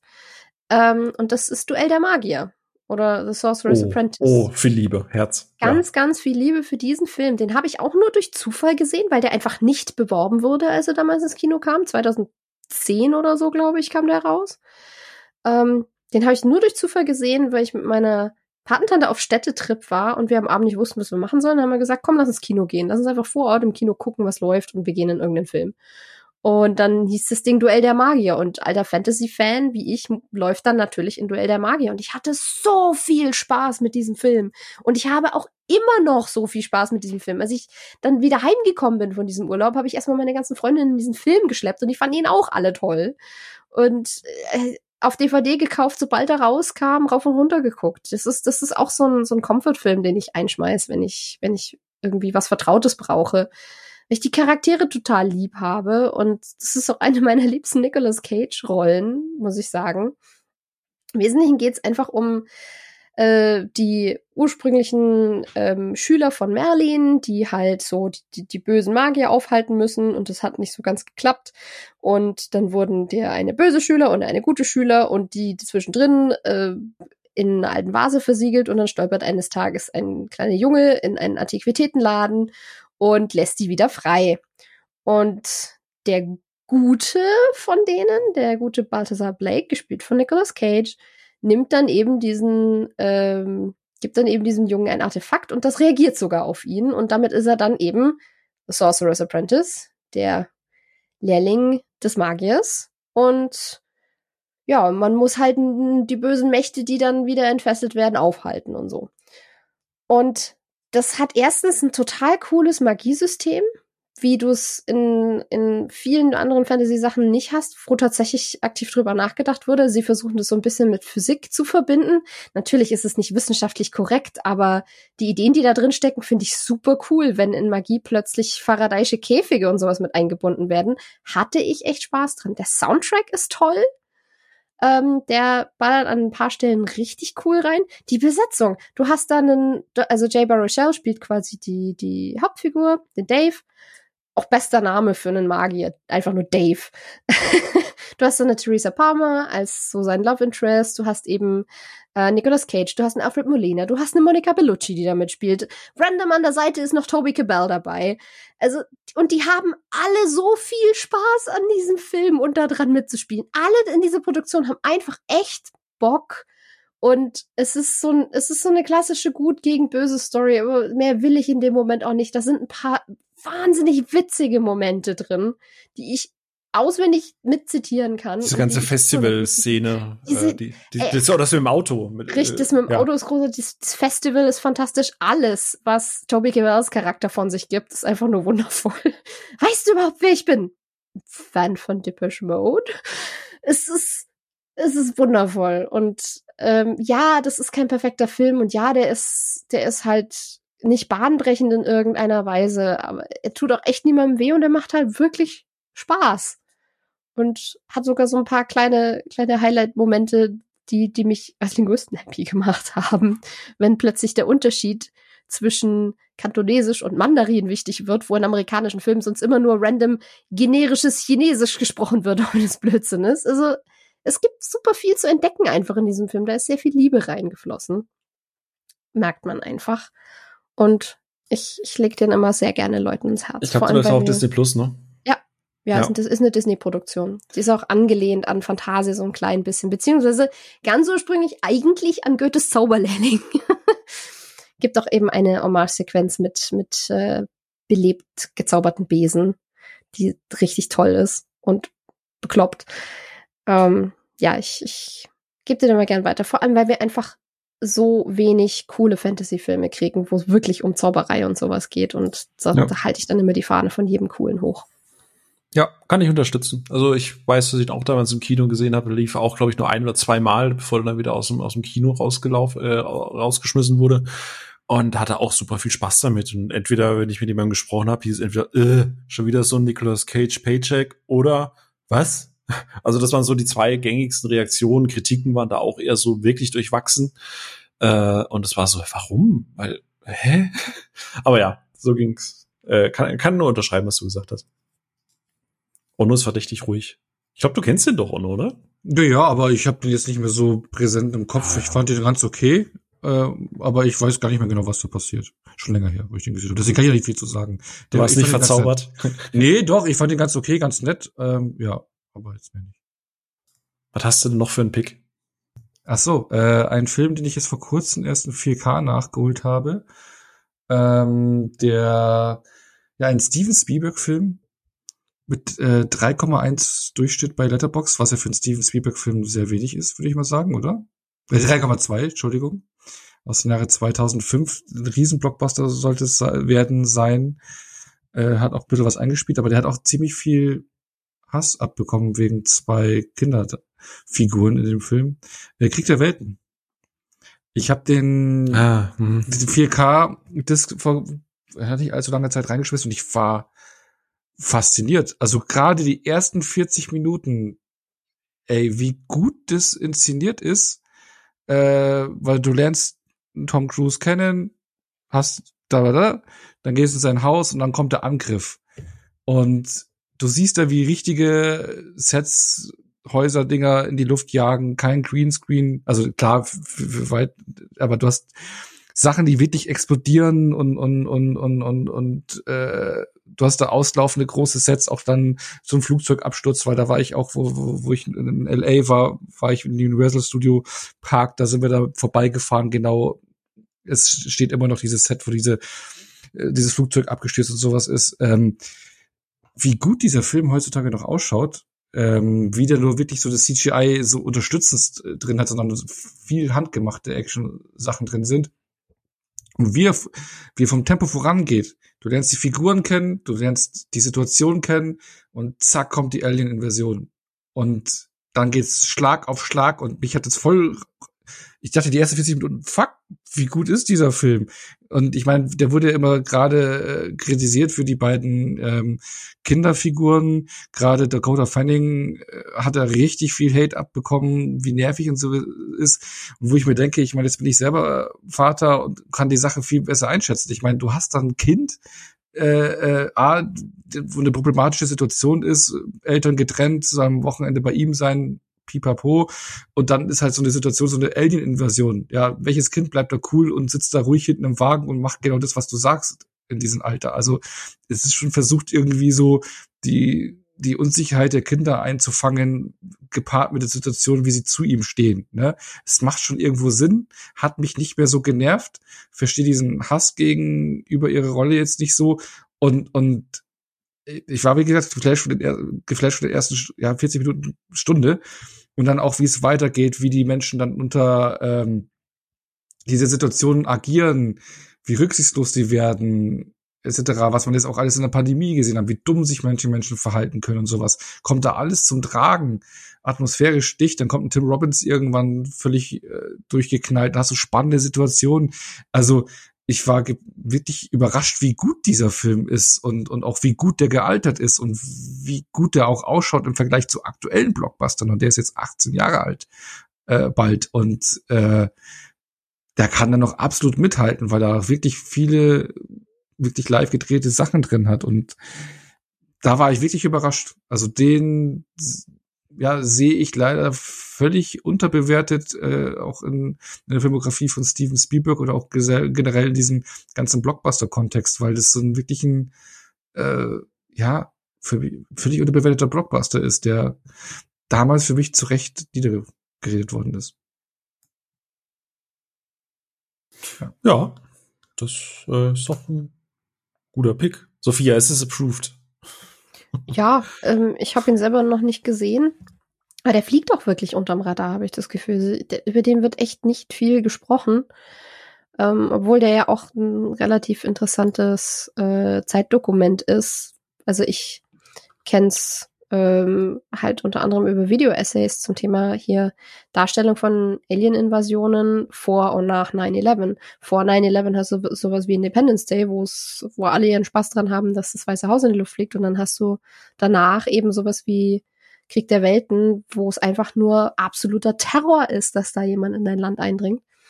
Und allein von der Warte finde ich es eigentlich schon spannend und müsste ihn endlich mal gucken. Also eigentlich ganz cool.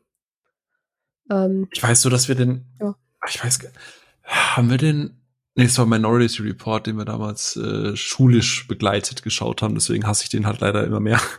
ähm, aber War of the Worlds, ja, ich, ich weiß, dass ich den damals nicht mochte. Ich meine, dann, dann wurde er ja auch in Scary Movie 3 oder 4 halt auch richtig durch den Dreck gezogen. Und, und seitdem, ja, genau. ich glaube, das ist so ein Film, wo relativ selten, also wenn du bei Spielberg drüber redest, ist der jetzt nicht unbedingt, glaube ich, immer in den Top 5 mit dabei. Ich müsste mhm. den tatsächlich noch mal gucken, weil ich den auch nicht sehr positiv in Erinnerung habe. Ich gebe ganz ehrlich wie, zu. wie Warhorse, über den redet irgendwie auch keine Sau. Das ist so der Pferdefilm und dann, damit fällt er schon wieder unter Tisch. Der mag ich den ja sehr gerne. Und nicht nur, weil Pferde drin vorkommen. Das ist einer der wenigen Kriegsfilme, die ich freiwillig geguckt habe. ähm, genau. Äh, ich hätte als letzten, ich, äh, ja, ich entscheide mich jetzt mal für den einen, aber ich hätte dann auch, weil wir reden ja dieses Jahr vielleicht auch noch mal über Ridley Scott, deswegen werde ich nicht über äh, gewisse Alien-Filme von ihm reden, sondern über einen anderen Alien-Film. Ähm, 2017 ist ein Film erschienen mit einem Cast, der eigentlich ziemlich, ziemlich nice ist. Ähm, ist von einem Regisseur, der jetzt Morbius gemacht hat, äh, nämlich Daniel Espinosa. Und ein Film mit Jake Gyllenhaal, Rebecca Ferguson, Ryan Reynolds, dann, oh Gott, äh, Sophia, äh, Hiroyuki Sanada? Ja. Yes! ich bin Sophia approved. Ähm, Weil ich jetzt auch nicht der Experte für japanische Namen bin. Ne? ähm, aber, ja, und der, der, der, Film heißt Live ähm, und ist im Prinzip, manche sagen, es ist so ein bisschen die ähm, äh, es ist so ein bisschen die Vorgeschichte von, von Venom. Es war ja mal ursprünglich geplant als Vor Vorgeschichte von Venom, äh, ist es dann aber im Endeffekt nicht geworden. Es wäre so cool gewesen und dann hätte man Venom halt auch bedrohlich machen können und nicht das, was sie dann gemacht haben. Ach ja. So hilft's. Was, was, was war und was hätte sein können. Ne? Wollte gerade sagen, was, was ist. Und ähm, ist erschienen zwischen Prometheus und Alien Covenant. Äh, auch zwei Filme, die von der Kritik und auch von Audience eher negativ aufgenommen worden sind und auch ähm, also, ne, um das einzuordnen, Prometheus und Covenant hieß es ja immer, äh, Ridley Scott hätte doch, ähm, ach Mensch, wie hieß, wie hieß der Typ von District 9? Der, ähm, der Regisseur, äh, äh, äh, Neil Blomkamp, genau. Und der hätte ja einen Alien-Film machen sollen. Und in den Köpfen der Menschen da draußen existierte jetzt irgendwie so ein Alien-Film von Neil Blomkamp, der übrigens seit Jahren nichts Gutes mehr gemacht hat, aber das nur so als kleiner Reminder, äh, weil der mit Sigourney Weaver was machen wollte. Und deswegen ist jetzt alles, was Ridley Scott ja gemacht hat, scheiße. So Prometheus, Kacke und Alien Covenant, ganz arg Kacke. So, und dazwischen zwischen, äh, wir wollen eigentlich viel mehr Xenomorph-Action und äh, in Covenant ist ja Xenomorph-Action, wir wollen eigentlich viel mehr was anderes, ist live erschienen. Und live ist ja auf dem Papier im Prinzip der erste Alien, ähm, nur halt bisschen kompakter inszeniert, deswegen 1,40 Laufzeit. Und ich weiß, dass ja bei Kritikern, und wie gesagt, es ist halt so, so weird irgendwie, weil nach Prometheus haben alle gemeint, ja, Ridley Scott hat verlernt, einen guten Alien-Film zu machen. Und dann kommt Live, der aus meiner Sicht einen wirklich guten Alien-Film gemacht hat. Der ist spannend, der ist kompakt, der ist gut, also visuell gut getrickst, der, der, er hat mich richtig gut im, im Kino unterhalten und gepackt und ist gut geschauspielert.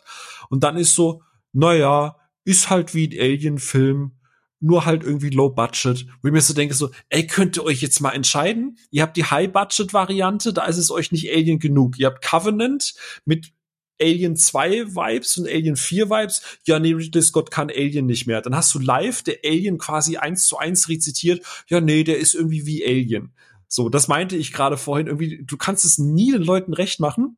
Äh, dann ist er an den Kinokassen gefloppt und bei Rotten Tomatoes hat er auch bei der Audience Score auch irgendwie nur so 50% Approval Rate. Also der ist auch bei, bei, bei, bei, der, Audience durchgefallen. Aber auch alle so, ja, ist halt quasi wie Alien. So, ist jetzt halt nichts Neues. Und das, äh, deswegen habe ich den jetzt auch zum Abschluss reingepackt, weil das ist so ein Ding, du lieferst alles, was die Leute irgendwie nach Prometheus haben wollten, was sie seit dem ersten Alien haben wollen, und dann jammern sie, weil es das ist, was sie irgendwie haben wollten. Du kannst jetzt natürlich drüber äh, reden, handeln die alle smart, sind die Figuren sympathisch, ne? Das ist kein perfekter Alien, keine perfekte Alien-Kopie und der hat seine Flaws und hier und da kannst du auch noch mal ein bisschen was rausschneiden, aber es ist ein guter, kompakter Film und dann wird ihm vorgeworfen, genau das, was die Leute seit Jahren fordern. Und, und, und das ist so, ich glaube, dass du live mit einem mit einem entsprechenden Medienecho von Kritikern Kritikern, die sagen, ey, ne, krasser Film, endlich mal wieder Richtung Alien und endlich mal Richtung Xenomorph und endlich mal wieder richtig blutige Space Action und eng. Ne, ne, ne. Ich glaube, dass du da äh, den Film hättest pushen können, aber da waren alle halt irgendwie so, naja, äh, ist halt nur alles wie damals. So, ja, aber äh, ihr wolltet das doch die ganze Zeit. Also auch ein Film, der, der komplett underrated ist und über den viel zu wenig gesprochen wird und viel zu wenig Leute gesehen haben. Ähm, und weil halt auch die Kritik den, den halt einfach so, ja, ja, ist okay, weiter, nächster Film. Komm. Ähm, also ich habe nur Durchwachsenes davon gehört. Äh, vielleicht war das auch der Grund, dass ich den halt so mochte und eigentlich mittlerweile sehr, sehr gerne immer gucke. Und ja, deswegen, ich kann es nur sagen, guckt euch live an und ähm, da kriegt ihr das, was irgendwie seit Jahren scheinbar angeblich Ridley Scott nicht mehr auf die Kette bekommt und was Neil Blomkamp garantiert auch nicht besser gemacht hätte. Ähm, aber ja, ne, wir, wir sind ja hier nicht die Presse und können das jetzt noch mal hochhalten. Hey, ich mag den auch. Ich habe den damals im Kino gesehen. Und bei mir ist er auf der Liste, weil ich da Bock drauf hab. Ja, zu Recht auch einfach. Ja, ne? Ey, und Ryan Reynolds spielt nicht Ryan Reynolds, sondern tatsächlich einen Charakter, eine Figur. Nein. Doch. Oh. Ach ja. Habe ich auch neulich eine Freundin rangeführt an die Louis de Finet Sachen. Ach, der okay. das ja, der das ja so ey. geprägt hat. Ja. Und naja. sie hat, und sie hatte Spaß und dementsprechend hatte ich Spaß. ja. Dann würde ich sagen, ähm, fühlt, fühlt ihr euch therapiert? Ich war, ich war sehr gespannt. Ich war, ich war sehr gespannt bei der Episode heute und ich glaube, man äh, wahrscheinlich hat es auch die, haben es auch die Zuhörerinnen und Zuhörer gemerkt, dass es am Anfang, dass da sehr viel unterschiedliche Herangehensweise an dieses Thema auch ist, ne? Dass das Onno da irgendwie auch mhm. ein bisschen von anderen oder von einem anderen Standpunkt herkam, wie jetzt vielleicht keine Ahnung du oder ich, aber am Ende wir uns, glaube ich, vielleicht kann man, du wolltest jetzt ins Fazit reinführen, oder? Äh, ja, aber ich meine, das tust du ja gerade auch, oder? nee, ich will, ich will dir nicht vorgreifen, aber, nein, nein, mach aber ich fand das ganz spannend, weil ich, weil ich eigentlich nichts erwartet habe für heute, für die Episode. So, so, keine Ahnung, bei einer sonstigen Therapiesitzung arbeitest du ja auf ein Ziel hin und ich wusste am Anfang nicht so ganz, wo wollen wir jetzt eigentlich am Ende hin.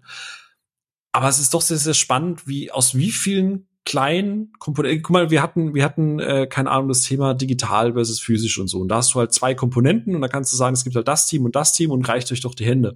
Aber gerade sowas wie ein Hype ist von so vielen Zahnrädchen abhängig, die perfekt in, deswegen kann man es ja auch nicht so einfach reproduzieren, ne? Das ist ja das, was wir am Anfang gesagt haben. Ein Hype wünscht sich jeder, aber du kannst es dir nicht immer erklären. Warum wird ein Smile zum Beispiel gehypt, obwohl der Film halt wirklich maximal unterdurchschnittlich ist. Ähm, einfach weil er zur richtigen Zeit im richtigen Ort ist und scheinbar die Leute richtig trifft. Und, und, und so diese Hype-Geschichten haben so viele kleine Rädchen, die ineinander greifen müssen, dass es wahnsinnig schwer ist, es irgendwie zu greifen, sondern dass man halt nur irgendwie appellieren kann, so im Sinne von, wenn irgendwer sagt, das ist der allerbeste Site, genauso dieses erste Kritiken oder erste Vorab-Previews, äh, in super geheimen Fangruppen zu Film X und alle sind begeistert. Nein. Wirklich. So, das sagt halt nichts aus. Hört mhm. auf, diese Scheiße als Referenz zu nehmen und euch selber eine Erwartungshaltung heranzuzüchten, die niemals erwartet werden kann oder die das eigene, die eigene Wahrnehmung halt so komplett verzerrt.